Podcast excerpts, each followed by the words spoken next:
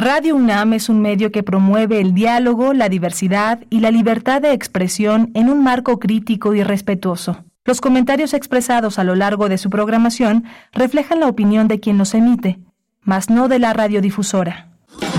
Radio UNAM presenta Primer Movimiento, El Mundo desde la Universidad.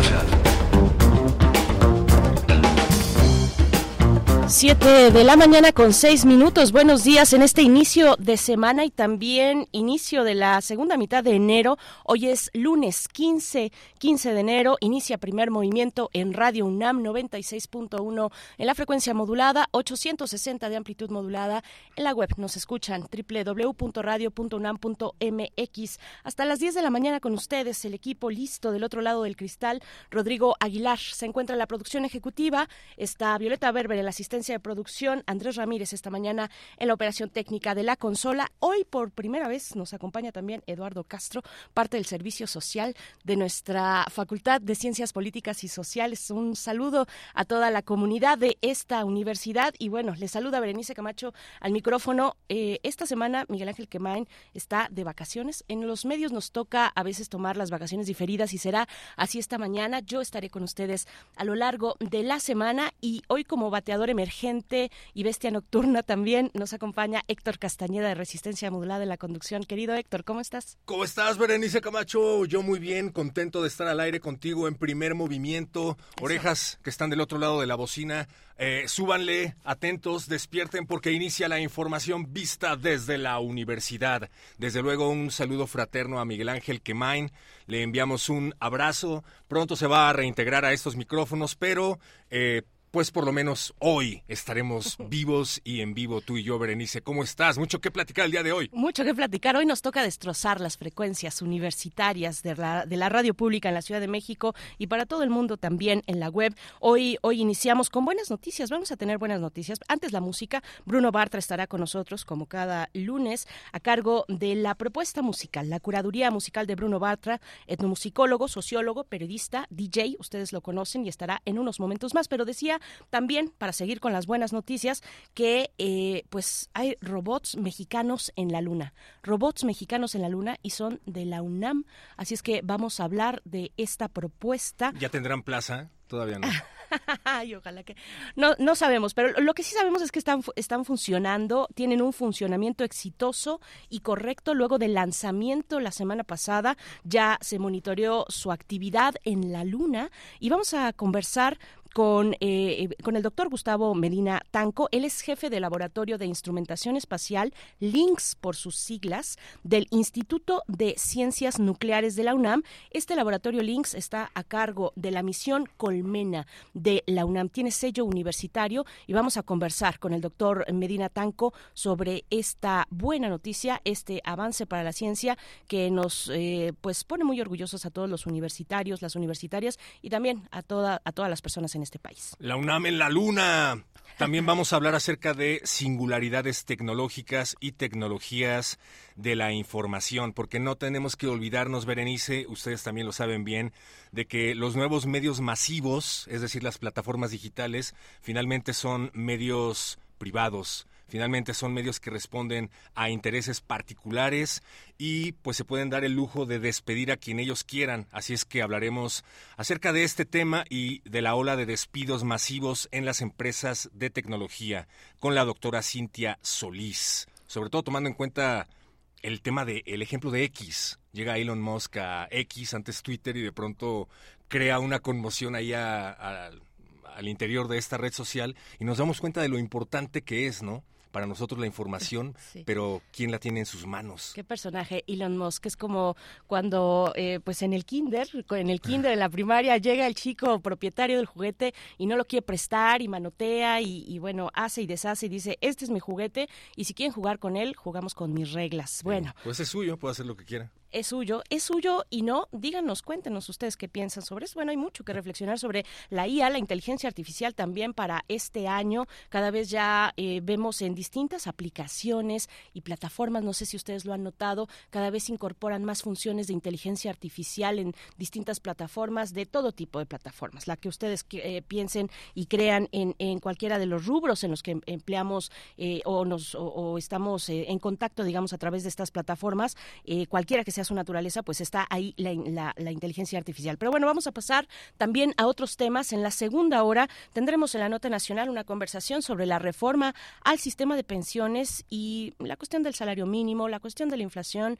Eh, ya ha anunciado el presidente de la República en estos días, eh, Andrés Manuel López Obrador, ha anunciado, ha hablado sobre eh, pues esta, esta cuestión, una reforma, enviará una reforma, un, un proyecto de reforma para el sistema de pensiones y sabemos siempre es un tema, bueno, primero que atañe a todo el mundo, la cuestión de las pensiones, a todo el mundo, a, todo, a, los, digamos, incluso a las personas que todavía no se encuentran laborando activamente, pero eh, está en el futuro de una nación, la cuestión de las pensiones. Hemos visto recientemente cómo ha impactado, por ejemplo, en Francia este tema, también en Alemania, siempre es una cuestión en Canadá, en fin, eh, y ahora y ahora se asoma hacia la última recta de este sexenio. Vamos a conversar sobre esta cuestión importante para México. Saúl Escobar Toledo nos va a acompañar. Él es profesor de estudios históricos de Lina, presidente de la Junta de Gobierno del Instituto de Estudios Obreros Rafael Galván AC. O sea que algunos de los trabajadores en México reciben pensión. De eso nos gustaría hablar hoy. También tenemos en la nota internacional los resultados de las elecciones presidenciales en Taiwán. Hablaremos con la doctora Priscila Magaña, que es investigadora de la Facultad de Ciencias Políticas y Sociales de la orgullosa UNAM, profesora en la Universidad Iberoamericana Campus Ciudad de México y doctora en Relaciones Internacionales, porque las elecciones en Taiwán son muy importantes para la política internacional. Desafortunadamente un territorio que se han estado peleando desde hace muchos años eh, China con el resto del mundo. China y Taiwán. Ellos reclaman su, y, Taiwán con China, así es. Pero bueno, a donde quiera que volteas parece que Estados Unidos tiene metidas las barbas. Totalmente. Y ahí está con este, pues, este ganador, eh, Lai Ching-te, del Partido Democrático, eh, el Partido Democrático Progresista, ganó con un 40% de los votos y es un candidato de la continuidad que tiene precisamente eso, ese, ese tema, digamos, como estandarte, como bandera, eh, la, la, la, independencia de Taiwán frente a China. Bueno, vamos, vamos, a tener en la nota internacional ese aspecto de, de, del planeta, porque pues tiene impactos importantes. Tendremos también la poesía necesaria. Viene, viene la mesa del día hacia la tercera hora. Vamos a conversar sobre pues cómo inicia este año 2024 en México en materia de seguridad. Casos específicos eh, pues que y lamentables que han tenido episodios de violencia muy importantes. Mm, eh, los casos, el caso del estado de Guerrero, en la Sierra de Guerrero, en Guanajuato también, cerca de Celaya, en Chiapas Chiapas igualmente hacia el norte del estado y en otros puntos. Bueno, vamos, vamos a conversar en la mesa del día, a reflexionar junto con ustedes y con el doctor Juan Manuel Aguilar Antonio. Él es doctor en Relaciones Internacionales por la UNAM, investigador postdoctoral del Centro de Investigaciones sobre América del Norte, el CISAN, también de la UNAM, y sus líneas de investigación son seguridad pública y nacional, política exterior y ciberseguridad. Y hablando de respirar aire fresco en la Ciudad de México, tenemos Biosfera en Equilibrio, una sección con la doctora maestra querida Clementina Equigua. Ella es bióloga y doctora en ciencias por la Facultad eh, de Ciencias de la UNAM. Vamos a hablar acerca de la pereza de los perezosos. Y si te están zumbando los oídos, pues entonces no es casualidad que estés escuchando Primer Movimiento 96.1 de FM en la Ciudad de México, en el aire www.radio.unam.mx para el resto del mundo. Comuníquense con nosotros a través de las plataformas digitales de su preferencia, pero mayoritariamente se les lee en X antes Twitter. X antes Twitter. Vamos con la música. Bruno Bartra en la línea. Curadores musicales de primer movimiento. Damos la bienvenida a Bruno Bartra esta mañana en primer movimiento, como cada lunes, para compartirnos una propuesta musical que, buen emisario eh, de, los buenos modos, de lo que tiene que ocurrir, que es la música atravesando nuestros oídos. Bruno Bartra, buenos días, bienvenido. Te saluda Héctor Castañeda en esta ocasión de Bateador Emergente y Berenice Camacho, como siempre. ¿Cómo te encuentras? Hola, Bruno. Hola, hola, ¿qué tal, Héctor? Hola, Berenice, ¿cómo están? Y también un saludo a todo el auditorio de de primer movimiento, a toda mi querida UNAM desde luego, y, y bueno, pues hoy, hoy traigo eh, ya unas semanas después de la muerte de, de un cantante eh, irlandés, eh, pues una selección de algunas de sus piezas emblemáticas con la banda de Pokes. Eh, me refiero de entrada a Shane McGowan, que murió el pasado 30 de, de noviembre, algo joven, a los 65 años, pero después de una vida pues de ciertos excesos ligados eh, al, a fin de cuentas a su idiosincrasia y en parte de la selección musical de hoy sabremos esto.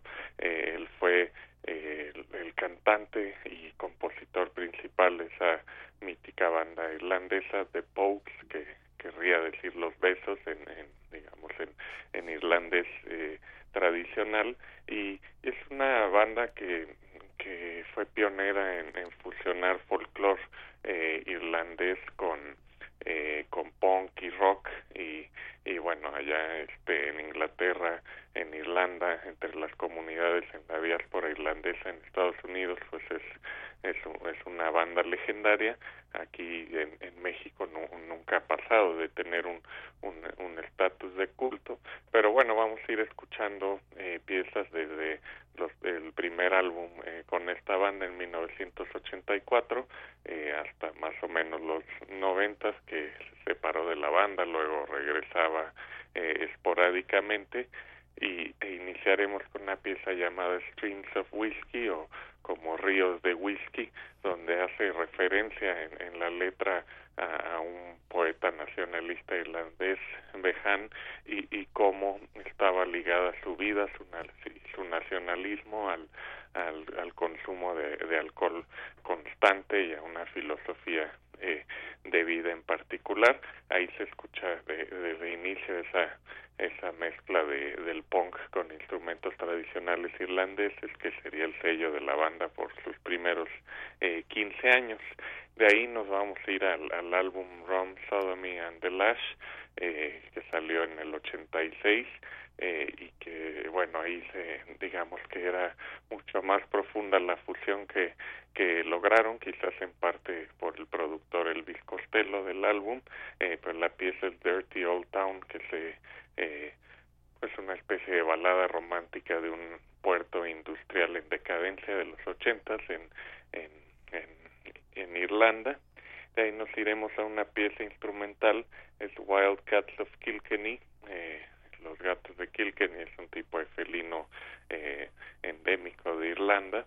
Eh, es una pieza instrumental eh, y, y esta es una versión de una sesión con la BBC que, grabaron en el 86 eh, y luego en el 88 este lanzaron el álbum If I Should Fall from Grace of God uno de los más exitosos de, de ellos eh, y grabaron junto con los Dubliners, eh, una banda del folk irlandés, eh, la pieza tradicional The Irish Rover, que habla de un, un barco mítico con 27 mástiles y, y que cargaba toneladas de ladrillos y de productos irlandeses para llevar a Nueva York y construir el ayuntamiento de dicha ciudad, eh, este, es decir, conectado con, con la diáspora como estaba en todo momento esta agrupación, es, quizás una de las mejores versiones de esa eh, pieza folclórica irlandesa.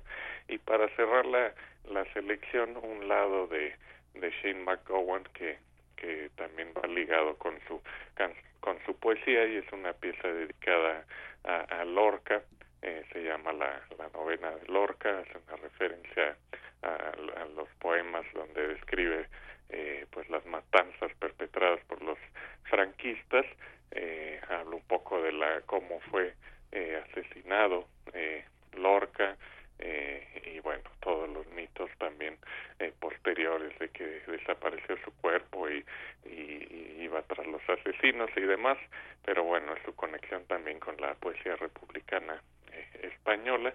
Entonces, bueno, es para recordar eh, eh, parte de la obra de, de McGowan, que fue sin duda uno de los pues grandes compositores de música popular irlandesa de fin del siglo XX y, y bueno, espero que, que, la disfruten. Algunas podrán bailarlas un poco con estilo punk irlandés y otras este, generarán cierta melancolía. Pues melancolía es reflejo de, de, una época también, de una época, de una identidad, de muchas ideas en conjunto. Eh, gracias, gracias Bruno Bartra. Nos vamos a quedar entonces con esta banda eh, irlandesa de Vox y bueno, pues nos encontramos contigo dentro de ocho días. Claro que sí, un abrazo a ambos y pues aquí estamos con la música.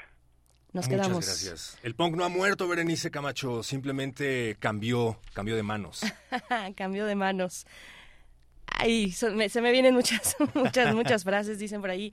Eh, ¿Cómo el, eh, eh, el, punk no ha muerto? ¿Son las mamás? ¿O algo por el estilo? Son los bueno, pues sí, ¿cómo, cómo se reconfigura este tipo de mensajes de resistencia? Nos quedamos con Streams of Whiskey y volvemos.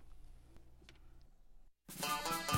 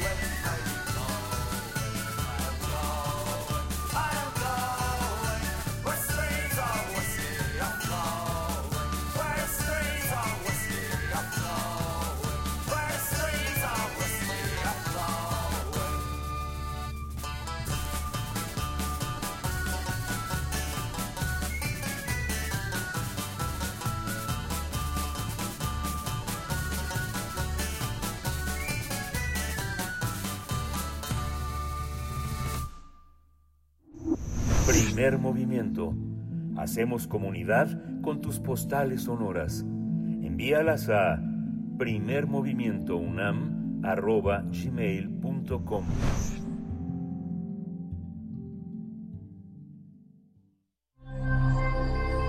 Ciencia y comunidad. El proyecto Colmena que desarrolló el Instituto de Ciencias Nucleares de nuestra casa de estudios logró llegar a no, logró llegar a la Luna por una falla en el módulo eh, Peregrine, pero sí funciona en el espacio. La empresa Astrobotic anunció que Colmena es una de las 10 cargas que logró ser energizada, establecer comunicación y generar datos. Esta información ya está siendo descargada en su centro de control, lo que representaría un 75% de avance en los objetivos planeados para la misión lunar. Con la cual también se logró generar conocimiento tecnocientífico, la formación de recursos humanos altamente especializados y la vinculación con empresas e instituciones nacionales e internacionales. Esto representa el inicio del camino para que México pueda llegar a la Luna. Asimismo, la UNAM tiene programadas ya por lo menos dos misiones más, una para el año 2027 y otra para el 2030. Colmena es un conjunto de cinco microbots, cada uno de 12 centímetros de diámetro, con una masa inferior a 60 gramos, así como un módulo de despliegue y telecomunicaciones llamado TTDM. Uno de los objetivos es estudiar a partir de la ingeniería los problemas a los que se enfrentan estos artefactos en el hostil ambiente espacial y caracterizarlos. Y el segundo es analizar cómo es la capa de polvo cercana a la superficie de la Luna, mejor conocida como regolito con el fin de conocer cómo afecta a las telecomunicaciones, entre otros problemas. Pues vamos a conversar sobre la misión Colmena y la situación de Peregrine. Este día nos acompaña el doctor Gustavo Medina Tanco, jefe del Laboratorio de Instrumentación Espacial LINX del Instituto de Ciencias Nucleares de la UNAM. Doctor Gustavo Medina Tanco, un, un placer, enhorabuena, enhorabuena por este proyecto, por este esfuerzo que ya hemos de compartir con la audiencia, lo que hay detrás de esto, de Colmena, de este esfuerzo titánico. Muy buenos días, bienvenido. Muy buenos días, muchísimas gracias, un placer estar con ustedes. ¿Qué tal, doctor? Bienvenido aquí a Radio UNAM, a Primer Movimiento. Cuéntenos, creo que la primera pregunta, Berenice, sería que nos explique el doctor en qué consiste el proyecto Colmena. Mire, Colmena es un proyecto de largo plazo que comenzamos en 2015 en el Laboratorio de Instrumentación Espacial LINX de aquí de la UNAM, tratando de posicionar a México en un nicho de tecnología hacia fines de, la, de esta década, principios de la década del 30, cuando realmente va a comenzar a dispararse lo que es este nuevo proceso de volver a la Luna e incorporarla socioeconómicamente, básicamente, a nuestra civilización, a nuestro cotidiano. Em, lo que visualizamos como, como efectivamente un nicho que no había sido atacado eh, y que no, no había sido tomado siquiera como una filosofía de trabajo, es el hecho de entrar en lo que es microrobótica para aplicaciones espaciales y sobre todo en la superficie de cuerpos celestes que no tienen atmósferas, que están expuestos al, medio interplanetario, a lo que es el espacio profundo. Eh, eso es una nueva forma de trabajar, ¿sí? Y es también una nueva tecnología. Hacer un robot chiquitito para el espacio eh, no tiene nada que ver con hacer un robot grande, hay que hacer pues toda una tecnología de base nuevamente y desarrollar. Entonces, para eso eh, identificamos que necesitamos al menos tres misiones para lograrlo. ¿sí? La primera es Colmena, ahora, ya que está en órbita, después vendrá en 2027 Colmena 2, Colmena 3 en 2030. En esta primera misión, Colmena, lo fundamental, el objetivo principal era, por un lado, la parte de eh, hacer el diseño y la construcción de algo de microrobótica eh, para, para una aplicación espacial, lo que quiere decir, por ejemplo, que las soluciones tradicionales que se aplican a trabajar en el espacio profundo no son válidas, hay que descubrir nuevas, desarrollar nuevas tecnologías, nuevas filosofías de trabajo, todo eso se hizo a lo largo de esos años, eh, validar todo eso primero y certificarlo para poderlo poner en un cohete del tipo de los que van a la Luna, más una nave que pueda llegar hasta la Luna y alunizar. Para eso tuvieron que pasar grandes pruebas de calificación, de certificación, tanto en México como en Estados Unidos, y validar todo eso también y apoyarlo con documentación extensa todo eso fue hecho, aprobado y certificado, un hecho único acá en, México realmente, em, y finalmente sobrevivir al, lanzamiento en un cohete como lo que es el Vulcan Centaur. Eso se pasó perfectamente, después los objetivos siguientes eran validar lo que es ya la operación de nuestra tecnología en el espacio profundo, en sí, cuando uno sale de la magnetósfera de la Tierra, ¿sí? y queda expuesto al, al, medio interplanetario en el espacio profundo, que es básicamente el viento solar, que es como estar casi casi en un reactor nuclear, sí, hay que cruzar los cinturones de Banal de altísima radiación para llegar allí. lamentablemente, en, eh, antes de eso, la nave Peregrine tuvo un, problema, una falla, bueno, eh, en este negocio del espacio, eh, eso es moneda corriente, sí, es una parte del riesgo que se corre para poder avanzar, avanzar con la innovación, y toda la misión es muy innovadora. Imagínense que Peregrine tiene más de 500.000 partes, pues bueno, una valvulita tuvo un fallo y eso llevó a una pérdida de combustible, con lo cual eh, se tuvo que gastar muchísimo más combustible para poder mantener la orientación de la nave con respecto al sol, sobre todo los paneles solares, y poder recibir energía. Esa pérdida de combustible acaba viabilizando lo que es el alunizaje. Doctor Gustavo. seguimos en trayectoria, ¿sí?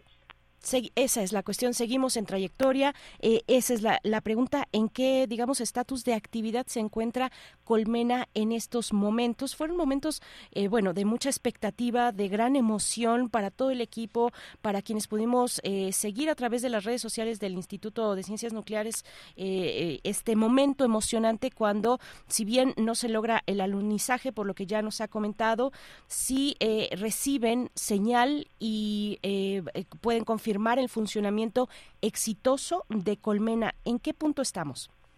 Bueno, mire, ante toda esa circunstancia, pues tomamos la decisión de encender directamente Colmena y tratar de operarla en, esas condiciones de espacio profundo y son, obviamente es una opción riesgosa, pero bueno, dada la situación no había otra.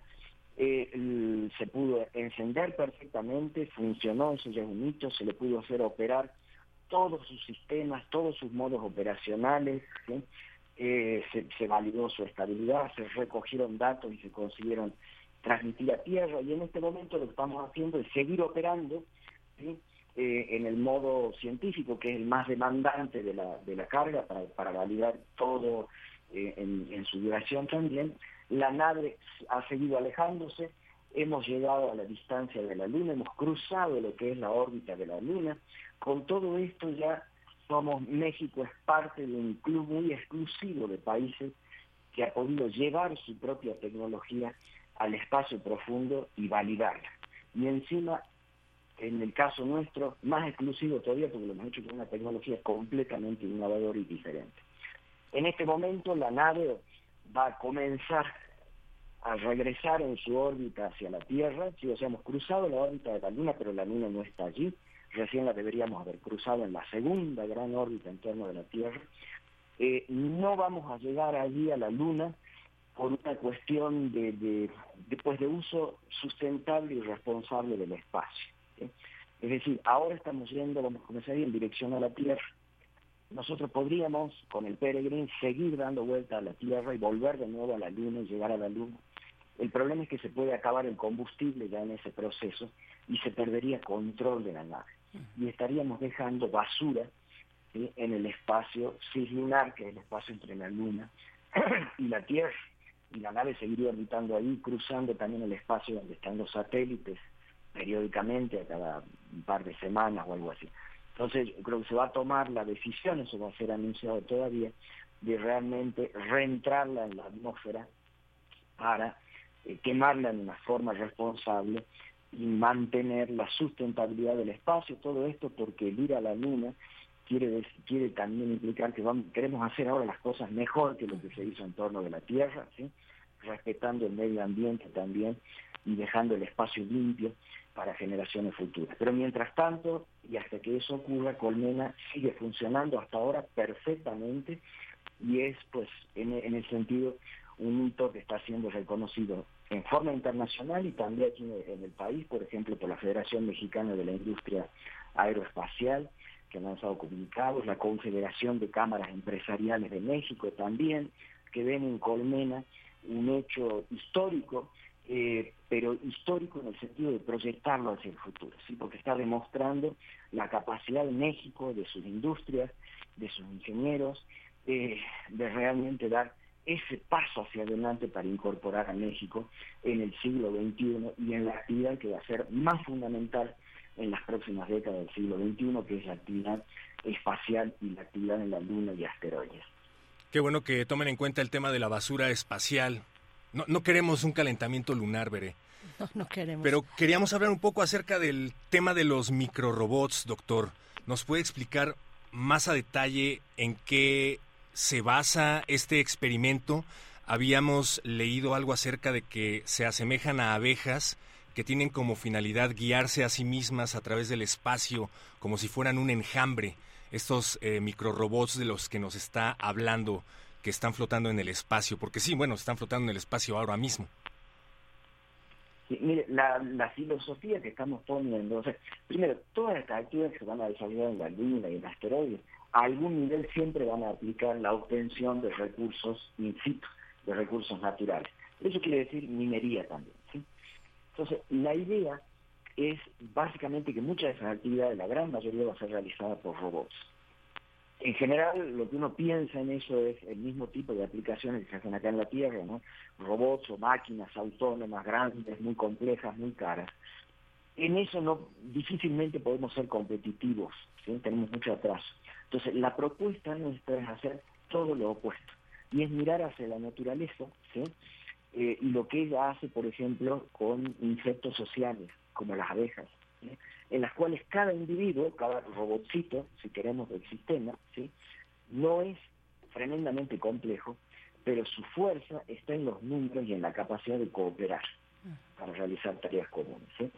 Eh, así como las abejas van y buscan polen para hacer miel, imagínense que estos enjambres, si quieres, de robots pueden ir, viajar, ellos solos, autónomamente, ir buscando minerales, minerales que se necesitan, preciosos, y traerlos de vuelta hacia un lugar donde puedan ser recolectados. Por ejemplo, esa es una aplicación, pero que tal vez pinta un poco la filosofía de trabajo.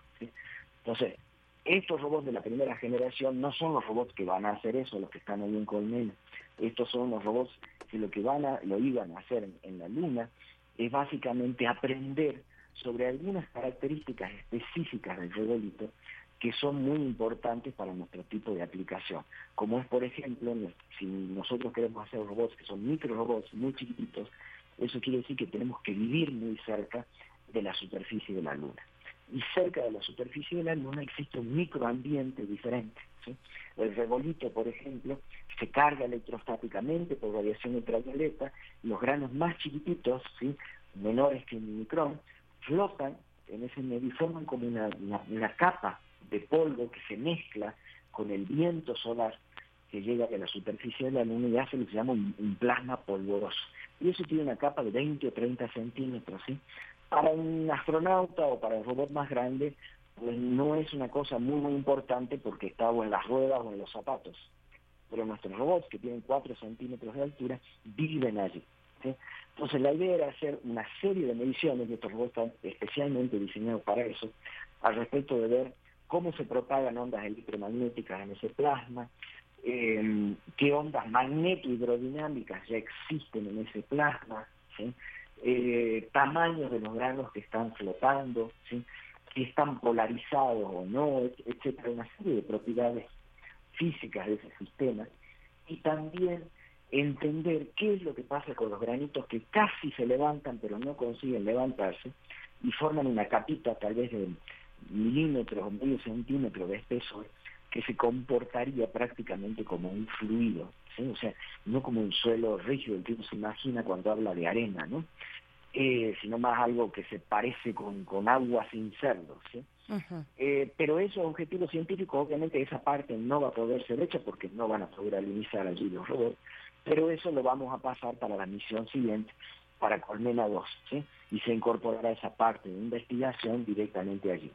La otra parte fundamental, que era validar toda la tecnología para que los robotcitos puedan funcionar allí, eso ya lo conseguimos validar en espacio profundo, y con eso es que tenemos ese 75% de suceso en nuestros objetivos originales y que nos permite realmente tener las bases sólidas, los cimientos para poder diseñar la segunda misión en la cual de hecho ya estamos trabajando. Eso, la segunda misión Colmena 2 será eh, para el año 2027 es la fecha que, que, hemos compartido, que, hemos, que, que, tenemos, digamos, en la información que ustedes han dado a la sociedad, abierto al público, 2027 y una tercera en el 2030. Doctor, ¿qué, qué, qué expectativa se puede tener en la ciencia, para la ciencia, para el desarrollo de la ciencia, de un proyecto como este en un país como el nuestro y en una universidad también como la nuestra? Nos decía hace un momento, en la cooperación está la fuerza, en la cooperación está la fuerza y para países como México eso es indudable. Eh, ¿cómo, ¿Cómo se ven los siguientes años para este proyecto, doctor? Bueno, mira, un proyecto como esto tiene implicancias directas e indirectas y también hasta te diría intangibles. Entre las directas e indirectas, si quieres, puedes contar el hecho de comenzar a hacer una tecnología tan innovadora, tan fuerte, en un sector tan importante, que a partir de allí se puede desarrollar hasta un, modelo de participación de México para ser un actor en toda esa transformación que va en el espacio.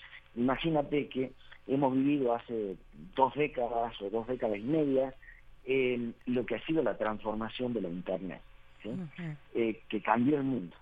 Pues México no tuvo un papel activo en eso. México ha sido un consumidor consumimos Google, consumimos Amazon, consumimos Facebook, pero no tenemos ninguno de esos unicornios acá en el país.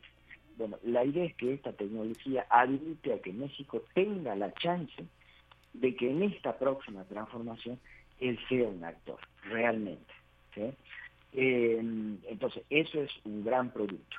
Más indirecto, si quieres, tienes toda la formación de recursos humanos, ¿sí? Recursos humanos de alta especialización, gente que ha sido preparada para la creatividad, para el emprendedurismo, y que vamos a seguir preparando en esas líneas. Y cuando esta misión se hizo con 250 jóvenes, es una decisión consciente el hacerlo con jóvenes. ¿Por qué? Porque queremos empoderarlos, queremos que ellos sientan que son capaces de ser partícipes y el motor de ese siglo XXI, acá en México. Y aparte de eso tienes, como te decía, intangibles, intangibles muy grandes, que es el hecho de inspirar. Inspirar que propaga a todos los sectores, no solo el sector espacial, porque eso es más difícil de medir, pero yo estoy convencido de que cuando un niño en cualquier lugar del país ve que 250 jóvenes como él pudieron hacer algo tan grande como el hecho histórico de llevar a México hasta la órbita de la Luna, en el espacio profundo, donde solo muy pocos países han llegado, con una tecnología innovadora, yo creo que ellos rompen sus propias barreras y sienten que ellos pueden expresar todo su potencial y lograr cosas grandes. Y eso es transformador, completamente transformador. Y te lo dice alguien que vivió en la generación de las misiones Apolo, ¿sí? donde ver simplemente que el hombre era capaz de hacer esas cosas, pues inspiró a muchos, muchos jóvenes como yo a tratar de pues meterse en la ciencia, en la física, en la astrofísica, en el espacio, en la ingeniería espacial. Yo creo que eso mismo lo podemos hacer en México y mucho mejor en este momento con misiones como esa también. Y estamos abriendo un nuevo sector económico, y un sector económico muy grande. Claro. Doctor Gustavo Medina Tanco, jefe del Laboratorio de Instrumentación Espacial LINX del Instituto de Ciencias Nucleares de la UNAM, no nos queda más que enviarle una felicitación a usted, a todo el equipo y, larga vida. Qué buena manera de empezar la semana, que con esa motivación. Y bueno, un gran salto para la humanidad y para la universidad. Gracias, doctor. Hasta luego, un placer estar con ustedes. Estaremos pendientes de la misión. Berenice Camacho, nos escucharemos pronto por acá, querido doctor Gustavo Medina Tanco que está a cargo de la misión Colmena de la UNAM. Nosotros seguimos en primer movimiento hasta las 10 de la mañana. Algo de música para celebrar, querida Berenice Camacho. Te dedico esta eh, de The Pogues. The Pogues, Dirty Old Town. Una recomendación del el etnomusicólogo de cabecera de primer movimiento, Bruno Bartra, aquí en Radio UNAM.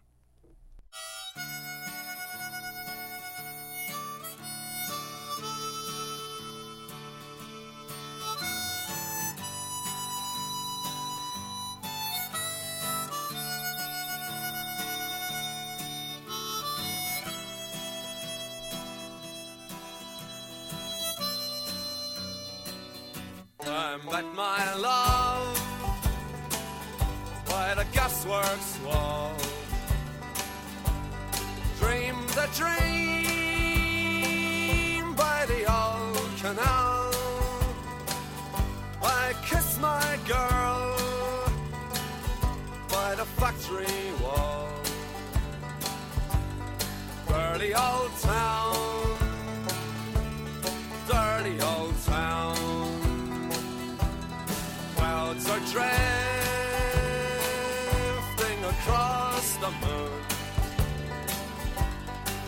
Cats are prowling on their beat. Springs a girl from the streets at night. Dirty old town,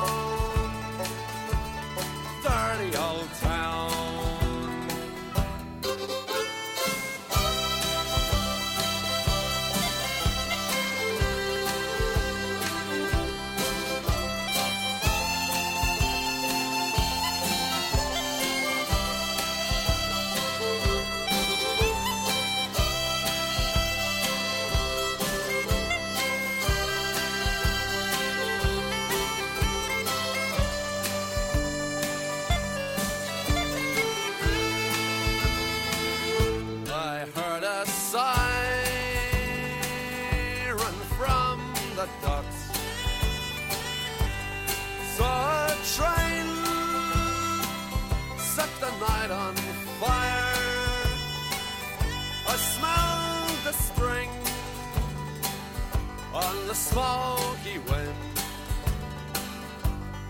Dirty old town dirty old town. I'm gonna make me a picture box, shining steel. Primer movimiento. Hacemos comunidad con tus postales sonoras. Envíalas a primermovimientounam.gmail.com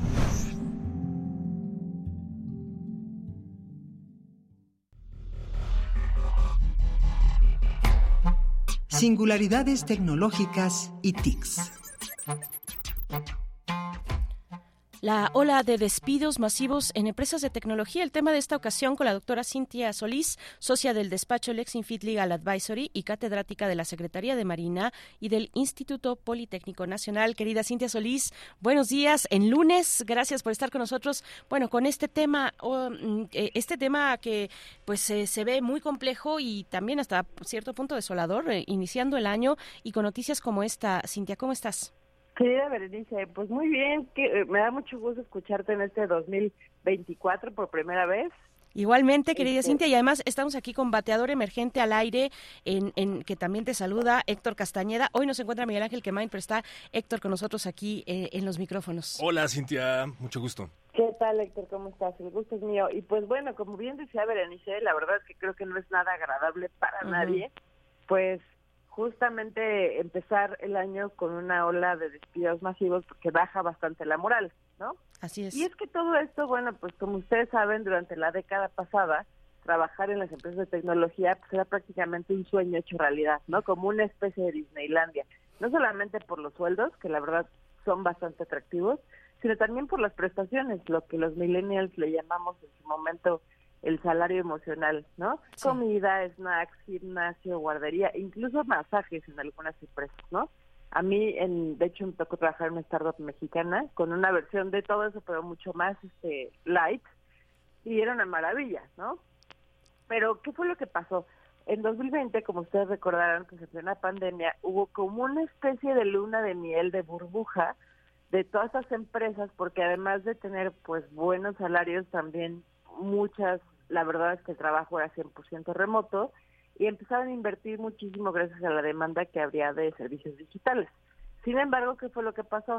A partir de 2022, que fue cuando se terminó oficialmente la pandemia, se empezaron a romper los sueños de muchos, ya que estas empresas de tecnología empezaron a hacer recortes masivos o a regresarlos a modo presencial o a reducir prestaciones. Es decir, ya no era tan atractivo trabajar en ese tipo de empresas de tecnología. Eh, no nos vamos muy lejos cuando Elon Musk compró en su momento Twitter, que ahora es X, hizo una limpieza radical y exhaustiva, no solo de empleos que consideró innecesarios, sino también de muchas prestaciones que decían, bueno, esto no tiene, no tiene sentido, ¿no? Y es que también, pues, es cierto, se había llegado muchísimo a la exageración, o sea, había videojuegos, ludoteca, áreas de esparcimiento muy costosas cuando se supone que ibas a trabajar. Entonces, eh, esto obviamente es una tendencia que, que se ha venido viendo desde 2022, obviamente 2023, y ahorita pues empieza el año con todo. De hecho, eh, varias compañías el año pasado presentaron más de 240 mil despidos en, en, compañías de tecnología y en 2022 170 mil. Eh, no es nada esperanzador que empresas como Amazon, Google, Duolingo, etcétera, pues están anunciando que tienen planes para despedir el 35% de su nómina en algunas líneas de negocio. Hay por ahí varias empresas que se dedican justamente a rastrear despidos masivos, una de ellas es Layoffs, y encontró que 37 empresas de tecnología ya realizaron despidos en lo que va del mes. Eh, entonces, pues imagínense, ¿no?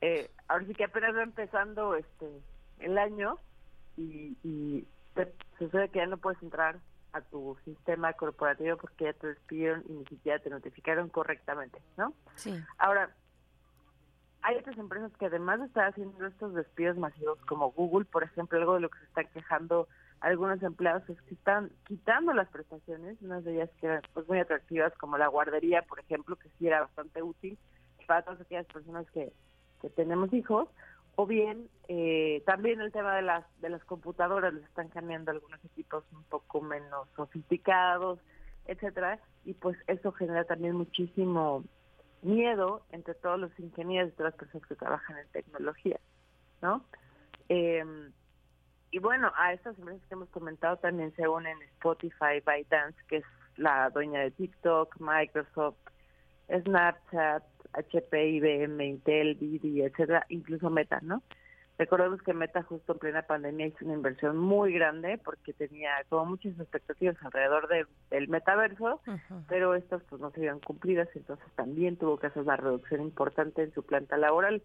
Y bueno, aquí nada más la pregunta que yo les dejo, Berenice Héctor, es precisamente que es claro que pues estas empresas empiezan a buscar reducir costos, algunos de modelos de negocio ya no son rentables, pero aquí algo muy importante es que aunque no se ha comprobado, también deberíamos empezar a preguntarnos qué tanto de esto se debe a la automatización eh, de tareas y de procesos que se hace hoy en día con inteligencia artificial. Es decir, la pregunta que yo les dejo a ustedes y al auditorio es, ¿será que esto que estamos viviendo también se debe o estamos viendo los primeros, eh, digamos, consecuencias de, de no tener una regulación o de alguna manera de la implementación masiva sin control de la inteligencia artificial? Está difícil, es una pregunta muy interesante, muy complicada, sobre todo tomando en cuenta, bueno, ya nos hablabas acerca de que alguna que otra plataforma de la lista que nos menciona doctora Cintia, pues dejó de ser rentable como negocio, pero en el caso particular, por ejemplo, de Spotify, se leía que incluso habían mejorado sus números, habían mejorado números en cuanto a suscriptores, habían mejorado números en cuanto a ganancias con respecto del año pasado y paradójicamente realizan esta serie de despidos masivos, sobre todo a finales de año, que es el peor momento, ¿no? Como para anunciar un despido, como decíamos al principio. Pero sí, muy interesante la pregunta de si esto se debe a que la inteligencia artificial está sustituyendo o no inteligencias humanas, pero he ahí el otro dilema. Muchas de estas plataformas mejoran sus números, mejoran sus ganancias y paradójicamente llevan a cabo estos despidos, ¿no? Parece que no tiene sentido. Sí, y yo no sé si eh, en la audiencia coinciden, eh, eh, Perro también, Héctor, doctora Cintia, en cada vez las, digamos, aplicaciones comunes de uso cotidiano es cada vez más frecuente en estos días. A mí, a mí me ha pasado, no sé, cuéntenos ustedes, que, que nos envían en la aplicación algún mensaje de si queremos em, implementar o compartir también información de, de, nuestro uso, del uso que hacemos con esa, con esa aplicación para, para, digamos, para la parte de inteligencia artificial que ya se está incorporando a esa, a esa aplicación. Y son aplicaciones de uso común. Estoy pensando en Notion, por ejemplo, que es una de productividad, de, de, que tiene muchos usos, en fin, pero podría ser YouTube igualmente. Eh, ¿cómo, cómo, ¿Cómo ver esto también eh, sobre cómo se está comportando este negocio, el de la tecnología, de las aplicaciones, la tecnología digital en eh, tiempos, en tiempos donde apenas va despegando la inteligencia artificial, doctora? Mira, yo creo que debemos ser súper cuidadosos y siempre le he dicho porque al final la inteligencia artificial es una herramienta, una herramienta que bien utilizada puede ser muy buena y ha demostrado que puede tener muchos beneficios para el humano. Pero si no nos detenemos justamente a analizar qué tanto queremos eh, está alimentando ese algoritmo, qué tanto queremos interactuar con ella en esta primera fase en la cual literalmente le estamos capacitando, eh, después puede, puede jugarnos en contra, ¿no? Hay muchísimos ejemplos, por ejemplo, de personas que en su momento autorizaban el uso de su voz, que no estaban conscientes de que estaban eh, entrenando un algoritmo de inteligencia artificial y que incluso, pues en muchos casos, lo que firmaron no permite ya que hagan otro tipo de trabajos, ¿no? Como doblajes, otras cosas porque firmaron en exclusiva, o como lo que comentabas, o sea, sinceramente yo sí invito al auditorio a que cuando salgan este tipo de anuncios, que obviamente les tienen que notificar esto, esto pasa también en Zoom, eh, mm. lo niegan, o sea, porque en este momento eh, no sabemos si estamos alimentando lo que pro en un futuro pueda generarnos un riesgo mayor, ¿no? Claro. Claro, sí, yo todavía tengo ahí abiertos los, los, los avisos.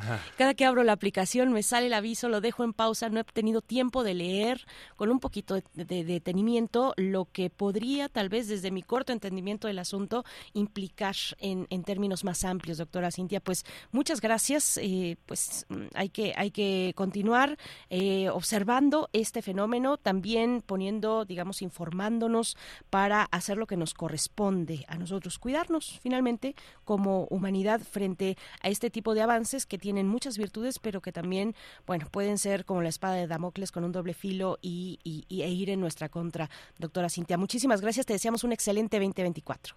De qué excelente feliz, eh, feliz este, inicio de año y nos vemos la siguiente. Hasta luego. Muchas gracias a la doctora Cintia Solís que nos vino a hablar acerca de este importante tema. Eh, yo aprovecho para recordar que hay que tener cuidado con lo que vemos, con lo que leemos y a qué le, demos, a qué le damos like, sobre todo en tiempos electorales.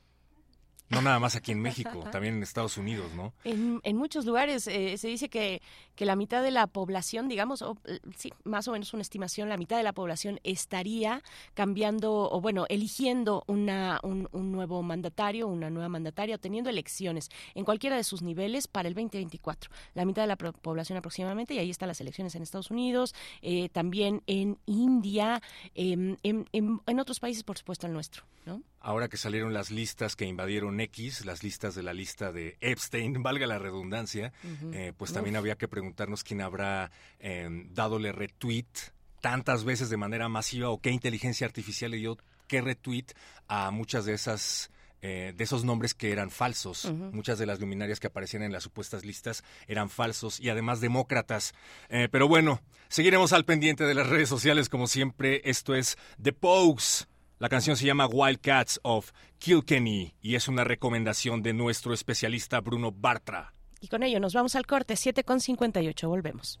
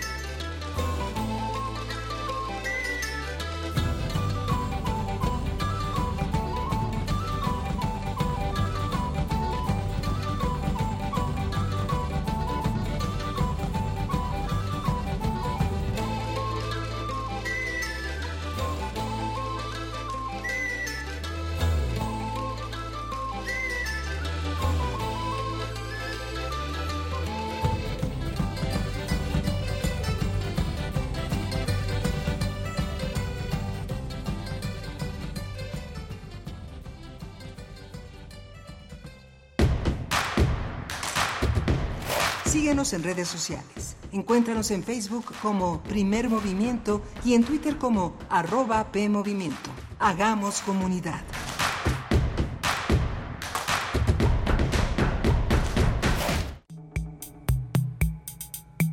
Los objetos sonoros más extraños que escucharás en tu vida.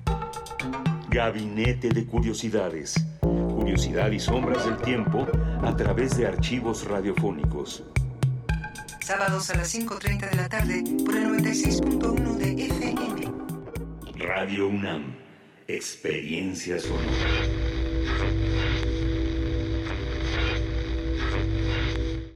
Alejandro Moreno, presidente nacional del PRI. Cuando los gobiernos del PRI creamos los libros de texto gratuito, no pensamos en el partido, pensamos en tus hijos. Cuando creamos los programas sociales, pensamos en tu familia. Cuando creamos el plan de vacunación más grande del mundo, pensamos en tus hijos. Cuando apoyamos con créditos a campesinos y a pequeños empresarios, pensamos en que tu familia crezca y le vaya bien. No somos perfectos, pero los priistas damos resultados y sabemos gobernar. PRI. Con cada latido, las mentiras tiemblan. Con cada latido se acerca más la verdad. Con cada latido, los rencorosos tiemblan. Con cada latido, la incompetencia se va. Porque otro México es posible. Con seguridad, sin divisiones con igualdad. Con cada latido nos acercamos más a la victoria, porque somos millones los que queremos para México un gobierno de verdad. PRD.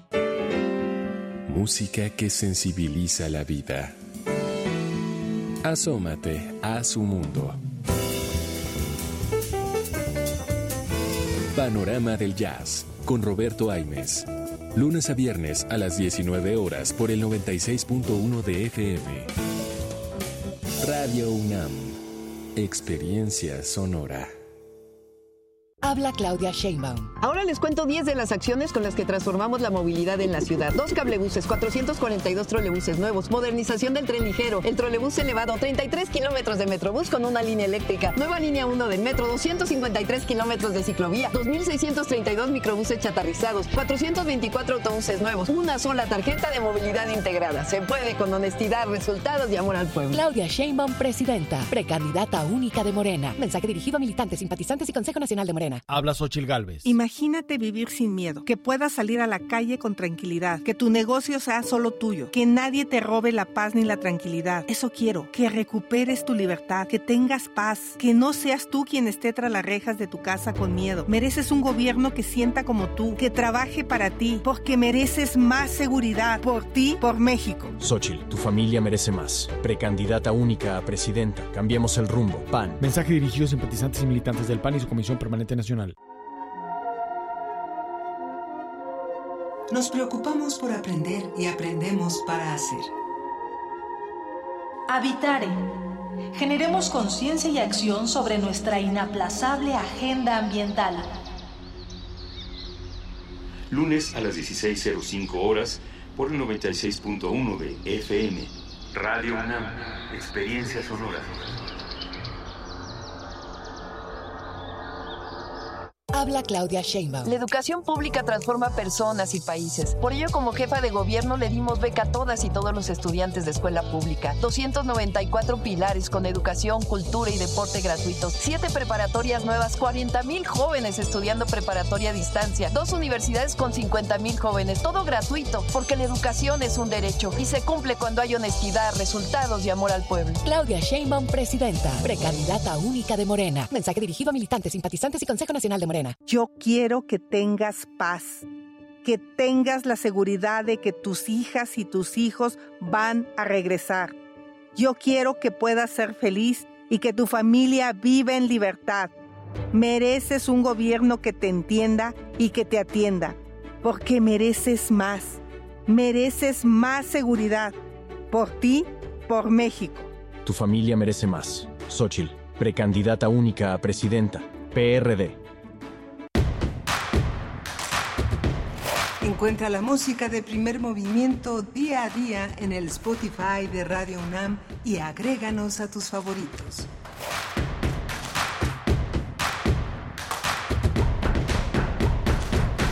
8 con 5 minutos. Buenos días, bienvenidos, bienvenidas. Inicia la segunda hora de transmisión en vivo de Radio UNAM, primer movimiento de 7 a 10 de la mañana. Estamos con ustedes y de 8 a 9 con Radio Nicolaita esta mañana en el 104.3 de la frecuencia modulada. Se encuentra aquí en Ciudad de México en cabina en la producción Rodrigo Aguilar en la producción ejecutiva. Está Violeta Berber asistiendo en la, en la producción. Andrés Ramírez en la operación técnica de los controles en la consola del otro lado del cristal. Hoy nos acompaña por primera vez Eduardo Castro, eh, nuestro servicio social de la Facultad de Ciencias Políticas y Sociales, y está Héctor Castañeda, el conductor, uno de los conductores de Resistencia Modulada, conductor de Metálisis en Resistencia Modulada los viernes en la noche, aquí en estos micrófonos matutinos. ¿Cómo estás, querido Héctor? Hola, ¿cómo estás, Berenice Camacho? Hola a todo el equipo de Radio UNAM y sobre todo a todos los que están del otro lado de la bocina parando la oreja. Gracias a quienes nos sintonizan desde la Universidad Michoacana de San Nicolás de Hidalgo, a los que ya se habían conectado con nosotros desde las 7 de la mañana. Digo conectados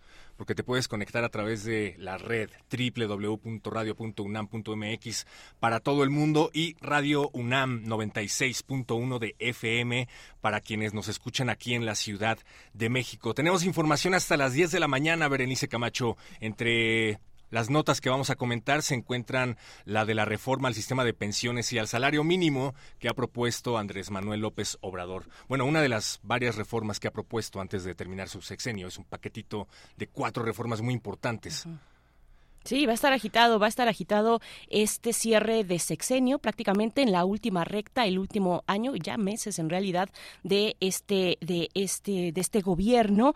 Y bueno, uno de esos aspectos, como bien dices, eh, Héctor, es el de la reforma al sistema de pensiones. Veremos cómo camina, veremos cómo es recibido por distintos, eh, pues, eh, em, agentes de la sociedad, las, las, las afores, por supuesto. Em, vamos a tener el análisis con Saúl Escobar Toledo. Hay mucho que hablar sobre este tema, como, como, como sabemos, cuando se toca un tema de esta naturaleza en una sociedad, bueno, pues eh, todos estamos implicados, todos y todas. Hemos visto cómo, cómo, cómo caminó el año pasado en Francia con estas grandes manifestaciones que unieron a los sindicatos, eh, creo que son 12 sindicatos en Francia, que por después de mucho tiempo, de mucho tiempo, se unieron ante estos, estas reformas eh, que, que, propuso el presidente de Francia, Macron. Y bueno, ahora en México, este es el panorama que se, que se dibuja para el 2024, para el año en curso. Vamos a conversar con el profesor Saúl Escobar Toledo, es profesor de estudios históricos de Lina,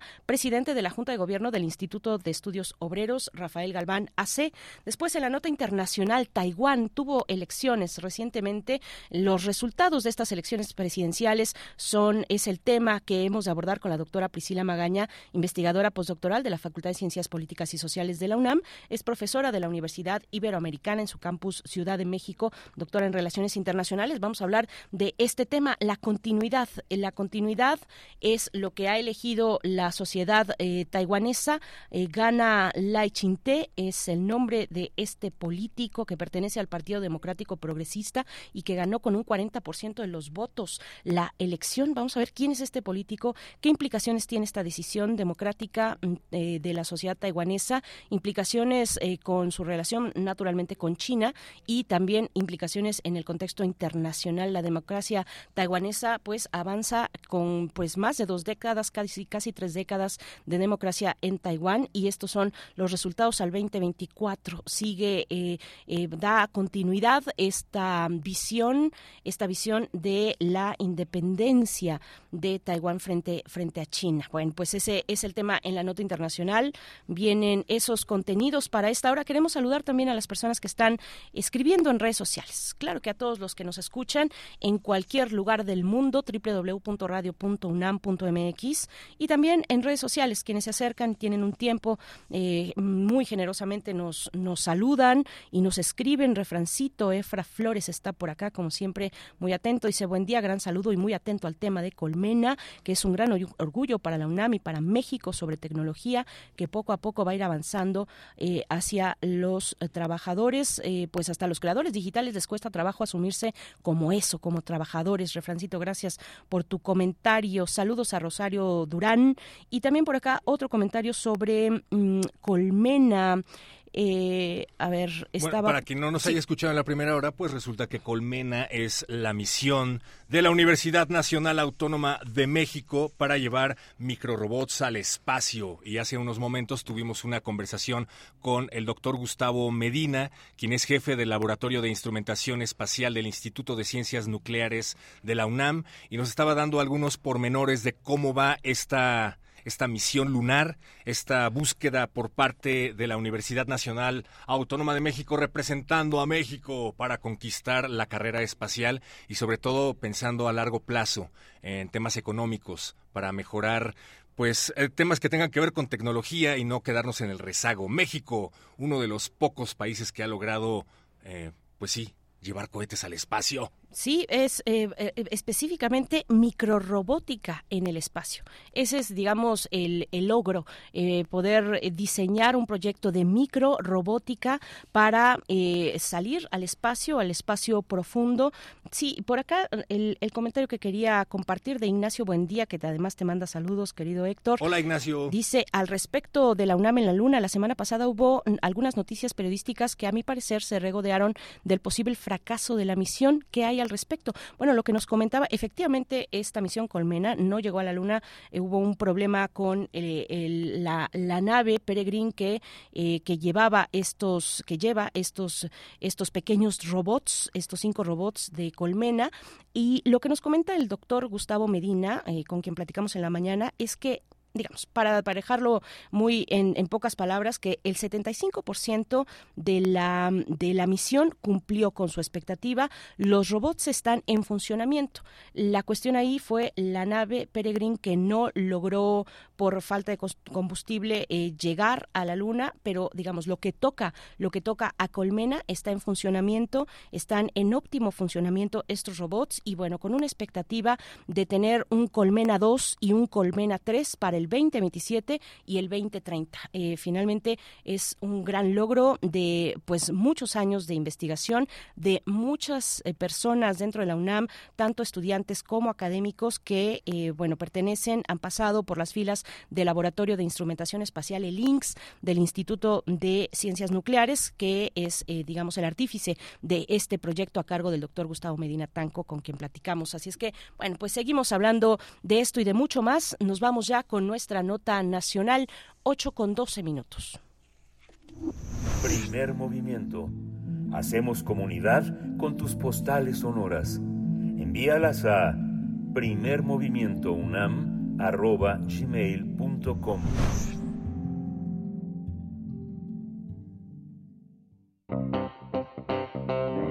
Nota Nacional el presidente López Obrador anunció una reforma al sistema de pensiones en México con el argumento de que los trabajadores pueden pensionarse con el 100% de su último salario.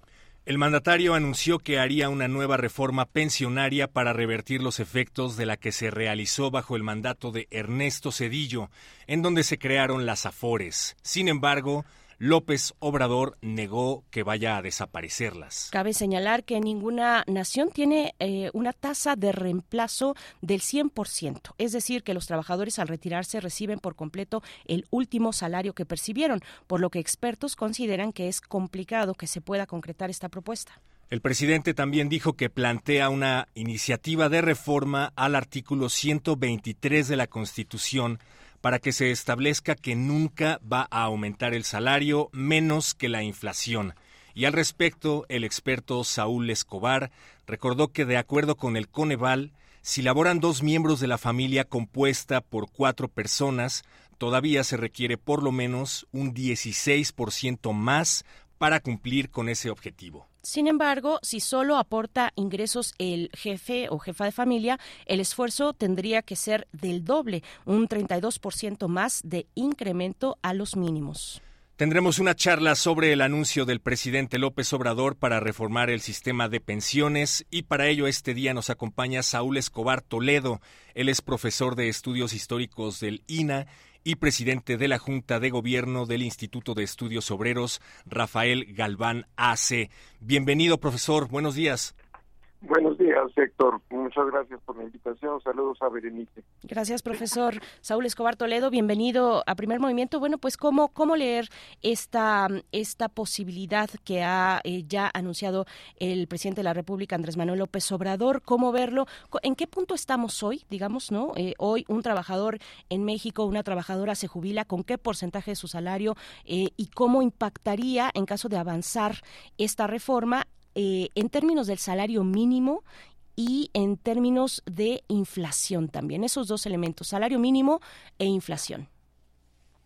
Bueno, eh, hay que ver que la ley de, del SAR, la ley de pensiones y la ley del Seguro Social fueron reformados hace poco, en 2021, y con una reforma que se eh, tendría un plazo de implementación de siete años entre 2023 y 2030. Entonces el cálculo se complica precisamente por este periodo de transición de la reforma de 2021. Por ejemplo, este el año pasado que empezó la reforma, pues eh, eh, la tasa de reemplazo fue, según la CONSAR, de más del 70%, pero eh, se jubilaron pocos trabajadores.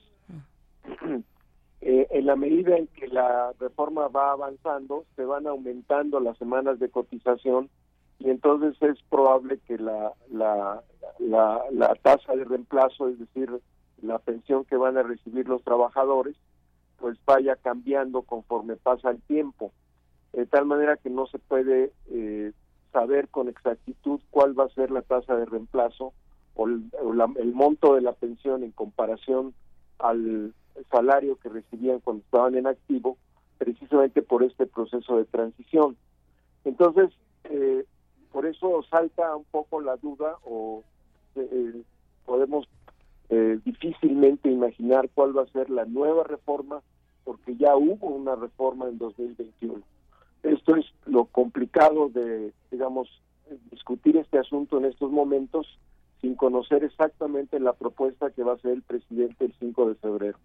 Exacto. Por lo pronto podemos decir que hubo una reforma, que se supone que los primeros años esta reforma va a ser beneficiosa, va a aumentar el número de trabajadores que se jubilan, va a aumentar y mejorar su tasa de reemplazo, pero en el mediano y largo plazo, es decir, en los próximos cuatro, cinco, diez años, cuando vayan cambiando las condiciones de la jubilación, precisamente porque así lo hizo la reforma, así lo, lo determinó la reforma, pues va a ser difícil entender o pensar ahorita cuál va a ser el, al final el logro de la reforma.